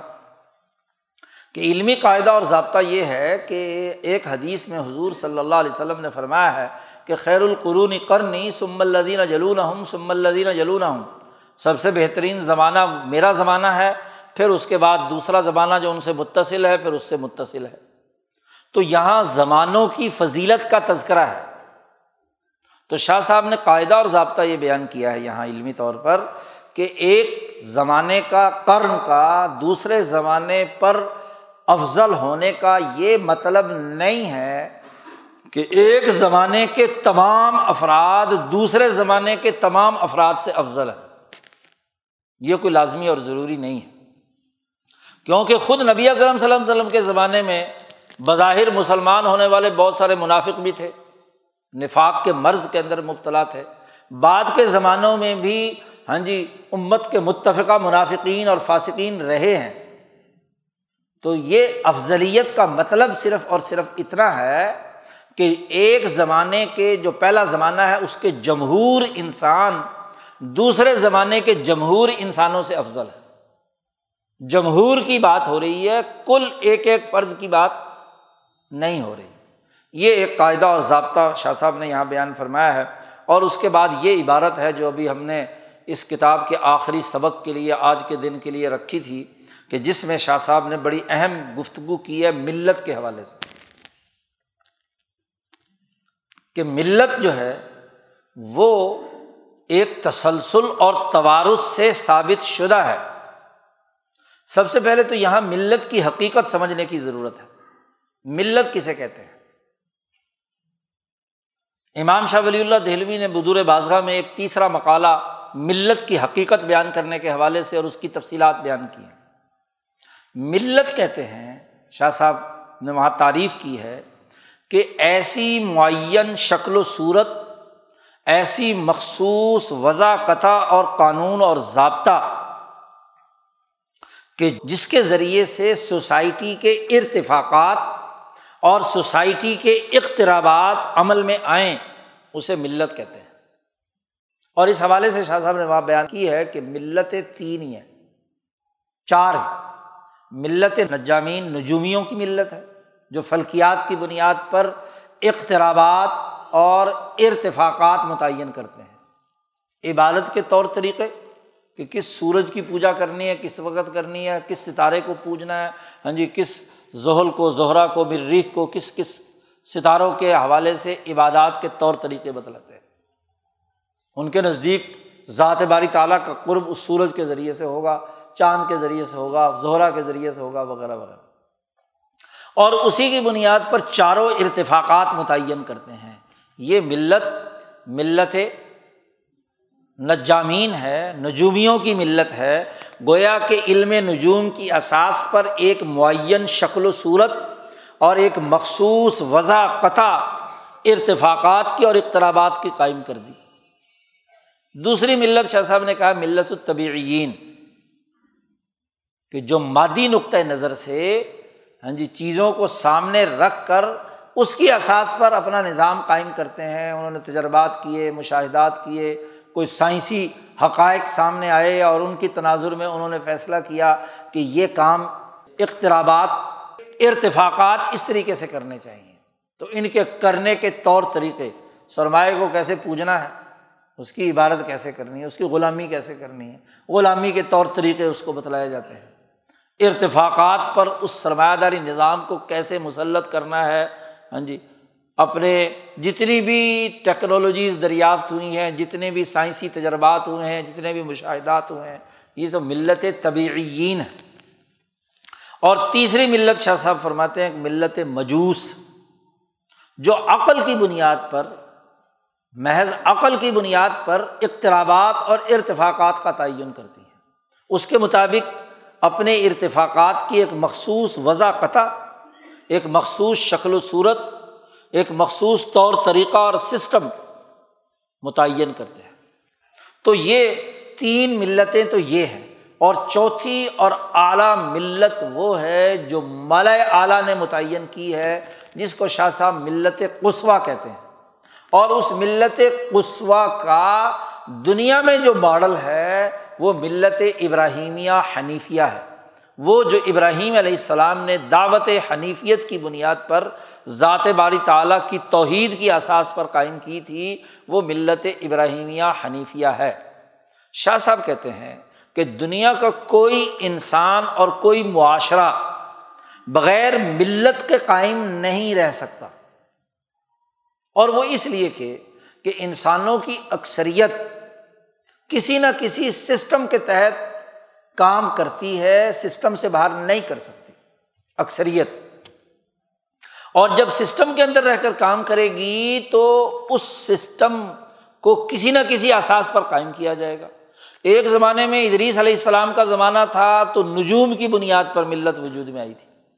ان کو ادھر رجوع کرنے کے لیے۔ اور پھر اگلے دور میں طبیعت کے قوانین کی اساس پر، بلکہ آدم علیہ السلام کے زمانے میں طبیعت کے قوانین کی اساس پر۔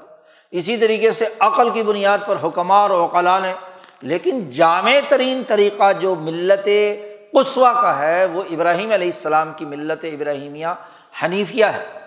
اس کی اساس پر جو نظام ہے، وہ ارتفاقات اور اقترابات، عبادات کیسے کی جائیں گی اللہ تبارک و تعالیٰ کی؟ قرب بارگاہ الہی کیسے حاصل ہوگا؟ اس کی وضاء قطار تہارت نماز، روزہ، حج وغیرہ وغیرہ۔ اور ارتفاقات کے ارتفاق اول سے لے کر ابواب الحسان کے ذاتی تہذیب نفس سے لے کر سیاست امہ جو بین الاقوامی ہے، یہ ارتفاقات کی وضاء قطع کیا ہوگی؟ اس کا سسٹم کیا ہوگا؟ جو اس کتاب میں نبی اکرم صلی اللہ علیہ وسلم کی احادیث کی روشنی میں شاہ صاحب نے بیان کیا ہے، وہ ملت ابراہیمیہ حنیفیہ ہے۔ نبی اکرم صلی اللہ علیہ وسلم کو حکم دیا گیا تھا کہ آپ فتب ملت ابراہیم حنیفہ۔ مسلمانوں کو حکم دیا ہے کہ طبع ملت ابراہیم حنیفہ۔ تو ملت ابراہیمیہ حنیفیہ کی اساس پر ہم نے یہ پورا نظام بیان کیا ہے۔ اب شاہ صاحب کہتے ہیں کہ ملت انما تسبت بن نقلی و توارس ایک تسلسل جو ابراہیم سے علیہ السلام سے لے کر اب تک متوارث طریقے سے ہم تک ثابت ہوا ہے اور نقل در نقل ہوتا گیا ہے کہ ابراہیم علیہ السلام کے بعد اسحاق، یعقوب، یوسف موسا ہاں جی داود، سلیمان، عیسیٰ علیہم السلام، اسرائیلی تحریک کے انبیاء کے ذریعے سے ہم تک آیا۔ اسی طرح اسماعیل علیہ السلام اور پھر نبی کرم صلی اللہ علیہ وسلم کے توارث سے ہم تک ملت کا ثبوت، نقل سے نقل در نقل اور مسلسل توارث سے ثابت ہوتا ہے۔ شاہ صاحب کہتے ہیں، ولا توارا سا اللہ عظما اللہ شاہد مواقع الوحی اور توارث اور تسلسل ثابت نہیں ہو سکتا، مگر اسی وقت کہ جب وہ لوگ جنہوں نے وہی نازل ہوتے وقت وہی کے مواقع کو دیکھا یعنی رسول اللہ صلی اللہ علیہ وسلم پر جب وہی آئی، قرآن آیا، احادیث آئیں، تو وہ کس کس موقع پر کس کس مرحلے پر اس نے کون کون سا نظام عملاً تشکیل دیا؟ اس کا جو مشاہدہ کرنے والی جماعت صحابہ ہے، اس کے بغیر تسلسل قائم نہیں ہو سکتا۔ اگر صحابہ کو درمیان میں سے نکال دیا جائے، جیسا کہ آج کل کا ایک بڑا فتنہ ہے، قرآن پر بات کریں گے تو حدیث کا انکار اور سیرت کا انکار کر دیں گے۔ اہل قرآن کے نام سے فرقے اور فتنے یہاں پر پیدا ہوئے ہوئے ہیں۔ اور اگر سیرت کی بات کریں گے تو پھر قرآن و سنت تو کہیں گے۔ لیکن صحابہ جن سے توارث ملت کا آتا ہے، ملت ابراہیمیہ حنیفیہ کا جو سسٹم توارث اور نقل سے آتا ہے، تو وہاں صحابہ کی عظمت جو ہے دماغ میں سے نکال دیں گے۔ صحابہ پر تنقید کریں گے۔ صحابہ جنہوں نے وہی کو نازل ہوتے دیکھا اور وہی کے اثر سے جو سسٹم بنا، اسے دیکھا۔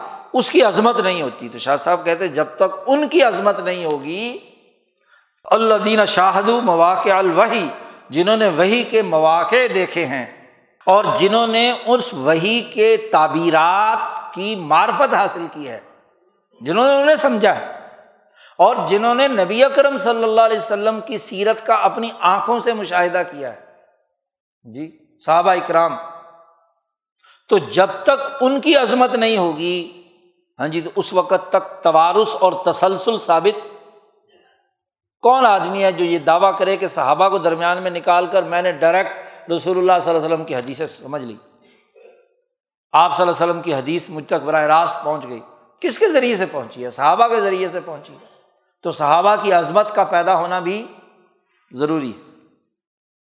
اور پھر وہ ایسے لوگ ہیں کہ ایک تو انہوں نے وہی کے مواقع کو مشاہدہ کیا، انہوں نے اس کی تعبیر اور تعویل اور اس کے مطالب سمجھے، انہوں نے نبی اکرم صلی اللہ علیہ وسلم کی سیرت کا مشاہدہ کیا اور پھر اسی کے ساتھ ساتھ تین باتیں ان کی زندگی کے اندر خلط ملط نہیں ہوئیں۔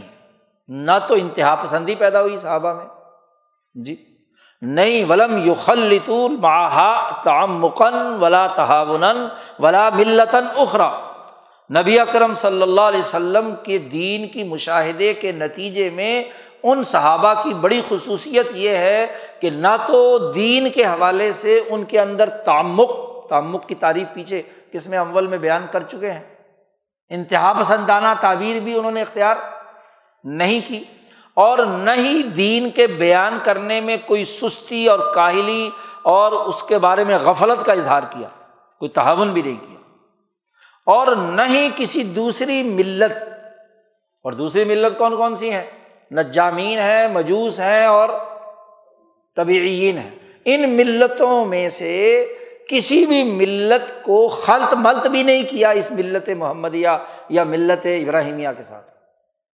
تو ایسے صحابہ کی منقبت ہاں جی وہ ملت صحابہ کی انقلابی جماعت کے بغیر نہیں ہو سکتی۔ اس لیے اس کی عظمت کا پیدا ہونا ضروری ہے۔ تو نبی کرم صلی اللہ علیہ وسلم نے اسی لیے اپنے صحابہ کی جماعت کی عظمت بیان کرتے ہوئے کہا، اللہ اللہ فی اصحابی لات تخذم ممبادی غرضہ فمن احب ہم فبی حبی احب ہم امن اب غذا ہوں فبی بغزی اب غذا ہوں خبردار، ڈرنا میرے صحابہ سے۔ ان کے بارے میں غلط بات مت بیان کرنا۔ یاد رکھو، جو ان سے محبت کرے گا تو اس کی گویا کہ میرے ساتھ محبت، جو ان سے بوجھ رکھتا ہے، گویا کہ مجھ سے بوجھ رکھتا ہے۔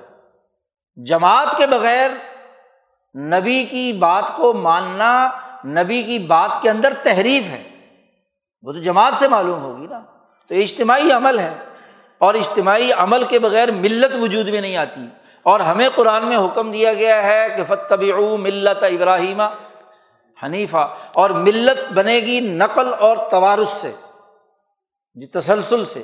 اور وہ تسلسل صحابہ کے بغیر حاصل نہیں ہو سکتا۔ اس لیے ان کی عظمت ہاں جی پیدا کی گئی، واضح کیا گیا۔ اسی لیے نبی اکرم صلی اللہ علیہ وسلم کی کئی احادیث میں صحابہ کے حوالے سے بنیادی طور پر باخبر کیا گیا۔ پھر اس جماعت صحابہ میں افضل ترین دو بڑے انسان، ان پر ان کی منقبت میں حضور صلی اللہ علیہ وسلم نے خصوصیت کے ساتھ گفتگو کی۔ رمضان میں ہم نے جو اجالت الخفا پر گفتگو کی تھی، ابو بکر صدیق اور عمر فاروق، یہ پوری امت میں سب سے زیادہ افضل ہیں۔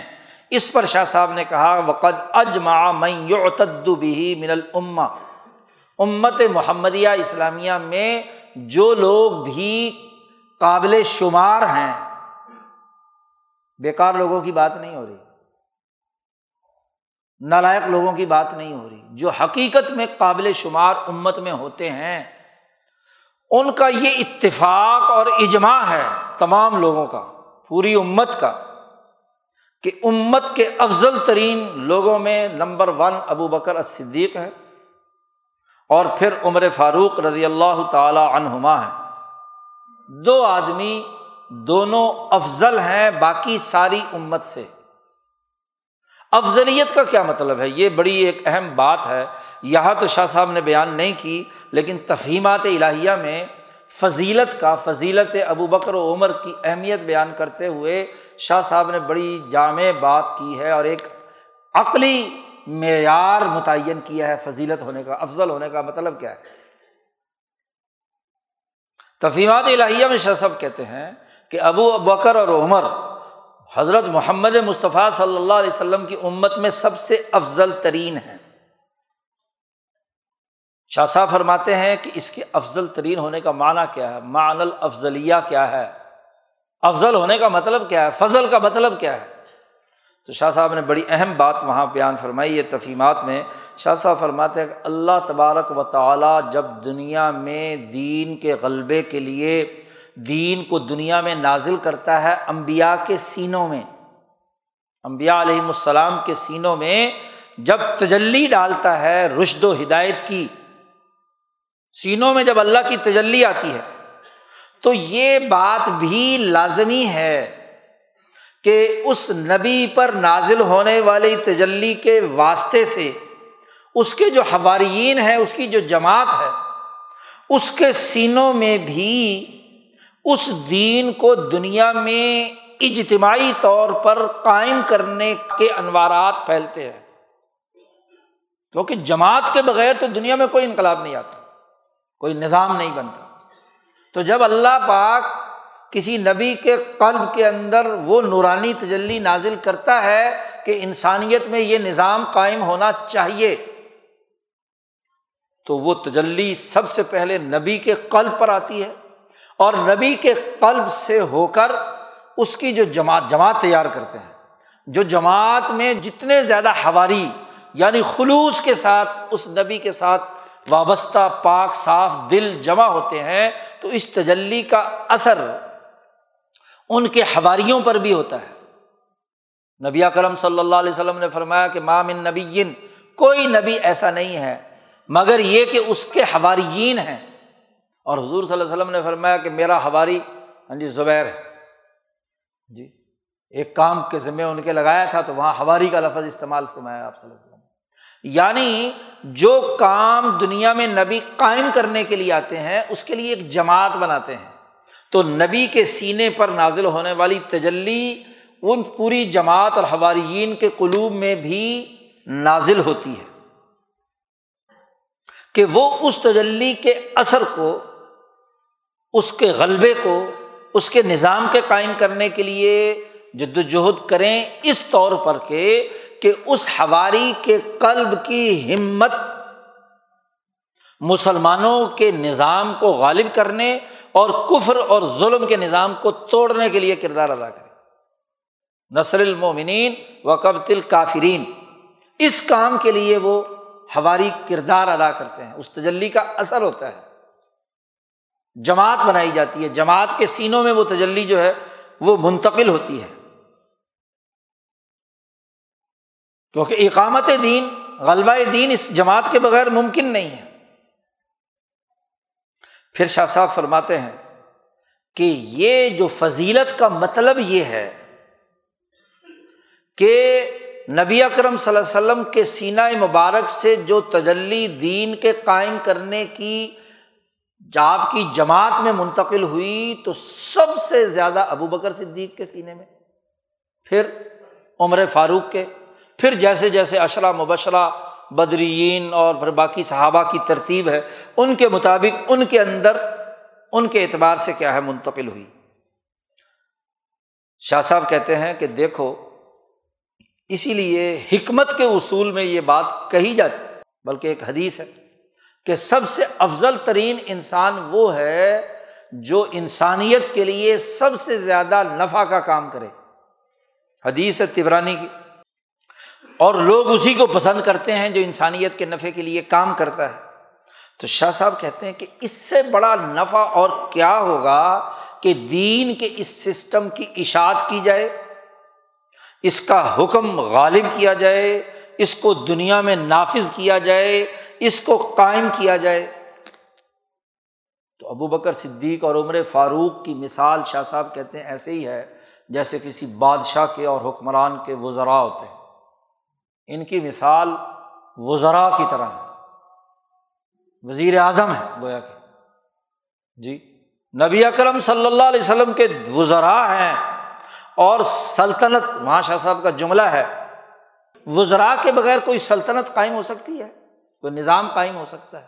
رسول اللہ صلی اللہ علیہ وسلم کا نظام ان وزراء کے ذریعے سے تو قائم ہوا ہے۔ تو یہ وزراء کی حیثیت رکھتے ہیں ابو بکر و عمر۔ اس لیے یہ افضل العما ہے شاہ صاحب کہتے ہیں یہ افضل العما ہے کیونکہ وزراء میں سے ہیں اور پورے لشکر میں جو صحابہ کا لشکر جماعت تیار کی تھی دین کے غلبے اور دین کی سلطنت کے لیے ان لشکریوں میں سب سے بڑے افضل ہیں، وزیر ہیں۔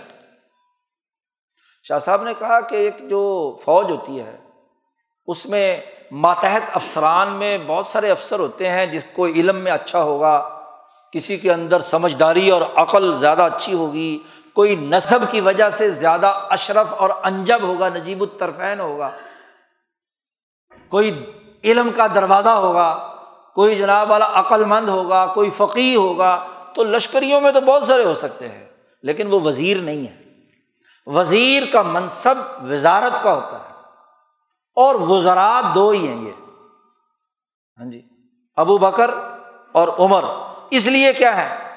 یہ افضل ہے تو یہ افضلیت کا معنی شاہ صاحب نے وہاں تفیمات الہیہ میں واضح کر دیا ہے۔ اور پھر اس کی مزید وضاحت یہاں اس عبارت سے ہوتی ہے جو حجرت اللہ میں شاہ صاحب نے بیان فرمائی ہے۔ وزالی کا لن امر نبو و لہو جناحان۔ نبوت کا جو کام ہے، دین کے غلبے کا، اس کے دو بازو ہیں۔ جناحان، دو بازو ہیں اس کے۔ نمبر ایک، نبوت کے کام میں سے ایک کام یہ ہے کہ اللہ تبارک و تعالیٰ سے علم حاصل کرنا۔ کہ آج کے دور میں مالا اعلیٰ کے تقاضے کیا ہیں؟ اللہ کا آج کیا مراد ہے؟ اللہ کیا حکم دینا چاہتا ہے؟ نبوت کا ایک کام یہ ہوتا ہے۔ نبی کہتے ہی اس کو ہے جو اللہ کی بات لے کر انسانیت کے سامنے بیان کرے۔ اور دوسرا بازو وہ ہوتا ہے کہ اس علم کو دنیا میں پھیلایا جائے، اس کا نظام بنایا جائے، اس کا سسٹم بنایا جائے، اسے دنیا میں غالب کیا جائے۔ نبی کے دو کام ہیں۔ تو شاہ صاحب کہتے ہیں کہ جہاں تک اللہ سے علم حاصل کرنے کا معاملہ ہے نبی کے لیے، تو اس میں کوئی آدمی بھی نبی کے ساتھ شریک نہیں ہے۔ اس میں نبی بالکل اکیلا ہے۔ اللہ جانے اور اللہ کا بندہ اور اللہ کا نبی جانے۔ اس علم حاصل کرنے میں اللہ کی طرف سے صرف اور صرف نبی ہوتا ہے، کوئی اس کے ساتھ شریک، کوئی صحابی، کوئی ولی، کوئی بزرگ اس کے برابر میں۔ اس لیے نبوت کا دروازہ نبی اکرم صلی اللہ علیہ وسلم پر بند ہو گیا۔ جہاں تک آپ صلی اللہ علیہ وسلم کی نبوت کا دوسرا پہلو ہے، اس دین کو پھیلانے، غالب کرنے اور اس کا نظام بنانے سے متعلق۔ اما بسو، تو شاہ صاحب کہتے ہیں، یہ پھیلاؤ بغیر سیاست کے نہیں ہو سکتا۔ فنما تحق کا بسیاستن و تعلیفن و نحوی ظالی کا اس کی حقیقت سیاسی نظام قائم کیے بغیر اس کا سسٹم بنانا ہوتا ہے، اس کا غالب کرنا ہوتا ہے، لوگوں کو جوڑ کر رکھنا ہوتا ہے۔ اجتماعیت قائم ہوگی تو سیاست قائم ہوگی۔ اور اگر لوگوں میں جوڑ ہی نہیں ہے تعلیف نہیں ہے افطراک اور انتشار پیدا ہو گیا تو سیاست کیسے ہوگی؟ تو پھیلاؤ۔ اب آپ دیکھیے کہ دین کی اشاعت یعنی اس کا پڑھنا پڑھانا ہے تو اجتماع قائم ہوگا تو اس کے سامنے پڑھا پڑھایا جائے گا نا۔ اور اس کا عملی نظام بنانا ہے تو بھی معاشرے کے تمام افراد کو کیا ہے؟ جمع کرنا ہے۔ تو سیاست و تعلیف کے بغیر دین کا پھیلاؤ اور غلبہ نہیں ہو سکتا ونافی ذالک اور اس بات میں ذرا برابر بھی کوئی شک نہیں ہے، لا شک کا۔ ان شیخین رضی اللہ عنہما اکثر العما فی حاضل امور فی زمان نبی صلی اللہ علیہ وسلم وبادہ کہ شیخین یعنی ابو بکر و عمر دونوں کی کیفیت یہ ہے کہ اس دین کے پھیلاؤ، دین کی سیاست، دین کا دنیا میں قومی اور بین الاقوامی نظام قائم کرنے کے معاملے میں کوئی شک نہیں ہے کہ ان دونوں کے زمانے میں دین کا بین الاقوامی غلبہ ہوا۔ حضور صلی اللہ علیہ وسلم کی زندگی میں بھی اور آپ صلی اللہ علیہ وسلم کے دنیا سے جانے کے بعد بھی۔ جی۔ ان دونوں کے زمانے میں سارے کام ہوئے ہیں۔ دنیا کی فتوحات ہوئیں، غلبہ ہوا اور پھر ان دونوں نے جو نظام سیاست، نظام نظم و نسق قائم کر دیا، بعد میں ہاں جی ہزار بارہ سو سال تک اسی کے مطابق سسٹم چلتا رہا نا، اسی سیاست کے مطابق۔ خلافت کے جو معیارات، سیاست کے جو معیارات، معیشت کے معیارات، گھریلو زندگی سے متعلق امور ہاں جی طریقت اور احسان سے متعلق امور، وہ انہیں سے مرتب اور مدون ہوئے ہیں۔ اس لیے شاہ صاحب نے اس کی پوری تفصیل اظہارت الخفا میں بیان فرمائی ہے، جہاں انہیں شیخین کے تذکرے پر تین جلدیں ہیں۔ جی۔ آخری ایک ڈیڑھ جلد ہے جس میں حضرت عثمان اور حضرت علی کا تذکرہ ہے، ورنہ ڈھائی تین جلدیں ابو بکر و عمر پر ہے جی۔ کہ انہوں نے جو دین کی غلبے کی سیاست، معیشت، فقہ اور اسی طریقے سے تصوف اور احسان ہاں جی وہ انہوں نے قائم کیے ہیں، اس میں کوئی شک کی بات نہیں۔ اس کے لیے تمام دلائل، تمام احادیث مختلف انداز میں شاہ صاحب نے اجازت الخفا میں جمع کر دیے تو افضل العما یہ شیخین ہیں۔ تو مناقب کی بحث میں ان شیخین کی افضلیت پر بہت ساری احادیث ہیں، صحابہ کی افضلیت پر ہیں، مخصوص صحابہ کے حوالے سے ہیں۔ تو تینوں کا احاطہ کر کے یہ باب المناقب مکمل ہو گیا۔ یہاں پر کتاب مکمل ہو جاتی ہے اور شاہ صاحب اس کے اختتام پر فرماتے ہیں کہ ولیکن حاضہ آخر ما اردنا ارادہ فی کتاب حجت اللہ البالغ یہ وہ آخری بات تھی جو ہم اس حجت اللہ البالغ میں لکھنا چاہتے تھے۔ یہ لکھ کر مکمل ہو گئی۔ لہٰذا اب کتاب ختم ہو رہی ہے۔ تو شاہ صاحب نے کہا ولحمد للہ تعالیٰ اول و آخرن و ظاہراً و باطن ہم اللہ کا لاکھ لاکھ شکر ادا کرتے ہیں، حمد و ثنا بیان کرتے ہیں۔ وہ اللہ جو اول بھی ہے، آخر بھی ہے، ظاہر بھی ہے اور باطن بھی ہے۔ اس اللہ کی نعمتوں کا ہم شکریہ نہیں ادا کر سکتے۔ شاہ صاحب نے دوسری جگہ پر شعر لکھا ہے کہ اگر میرے جسم کے ہر ہر بال پر زبان ہو اور وہ زبان اللہ کا لاکھ لاکھ بار شکر ادا کرے تو تب بھی میں اللہ کا شکر ادا نہیں کر سکتا۔ جی تو کتاب ختم ہو رہی ہے، اس لیے شاہ صاحب نے کہا کہ اللہ تعالیٰ کا شکر ہے۔ اول و آخراً و ظاہراً و باطن مختلف پہلوؤں سے۔ و صلی اللہ تعالیٰ علی خیر خلق ہی محمد، آخری کتاب کے جملے میں درود و سلام ہو۔ مخلوقات میں سب سے بہتر حضرت محمد مصطفیٰ صلی اللہ علیہ وسلم پر و علی ہی اور آپ کی آل پر و اصحابی ہی اور آپ کے تمام اصحاب پر اجمعین۔ یہاں کتاب شاہ صاحب نے مکمل کر دی۔ گویا کہ بیس ابواب اس کتاب کے اندر شاہ صاحب نے واضح کر کے ایک مکمل فلسفۃ التشریع الاسلامی، اسلامی نظام کے جو بنیادی اصول اور اس کے بنیادی امور اور اس کے تمام پروسیجر اور سسٹم جو احادیث نبویہ سے معلوم ہو سکتے تھے، وہ مکمل کر دیے۔ شاہ صاحب نے شروع میں کہا ہے کہ ہم نے اس کے لیے ایک دائرۂ کار متعین کیا ہے۔ اس دائرۂ کار کے مطابق ہم نے یہ کتاب تحریر کی ہے۔ اس کتاب کے جو پہلے بنیادی مباحث ہیں، ذات و صفات اور مالا اعلیٰ اور اس سے متعلق جو امور ہیں، شاہ صاحب نے کہا کہ اس کی اتنی باتیں بیان کی ہیں جو اس کتاب کے لیے ضرورت تھی۔ اس سے اوپر اس کے دلائل کیا ہیں؟ اس پر ہم نے الگ سے کتاب لکھی ہے۔ کتاب جو شاہ صاحب نے اس علم سے اعلیٰ علم پر لکھی ہے، وہ الخیر الکثیر۔ اس میں اس کے جو بنیادی فلسفے کے دلائل ہیں، قواعد کے دلائل اور ضوابط ہیں، وہ شاہ صاحب نے الخیر الکثیر میں بیان فرمائے ہیں۔ تو اس طرح دین اسلام کا ایک مکمل علم متعین ہو جاتا ہے اور پھر ان میں جہاں جہاں یہ امور بیان فرمائے ہیں، ان کی تشریحات کے لیے بعد میں مثلاً یہ صحابہ کی افضلیت کے حوالے سے اظہارت الخفا پوری خلافت سے متعلق جو امور ہیں وہ بیان کر دیے۔ اسی طرح اس کو عقلی طور پر سمجھانے کے لیے البدور البازغہ لکھ دی۔ تو مختلف کتابیں شاہ صاحب نے ہاں جی اس حجرت اللہ البالغ کی تائید میں اور اس کے ہاں جی اس میں جو بنیادی بات بیان کی گئی تھی، وہ اپنا فکر اس کے اندر متعین کر دیا۔ اس طرح دین اسلام کا اس دور کے تقاضے کے مطابق جو بنیادی فکر ہے، وہ ہمارے سامنے آ جاتا ہے۔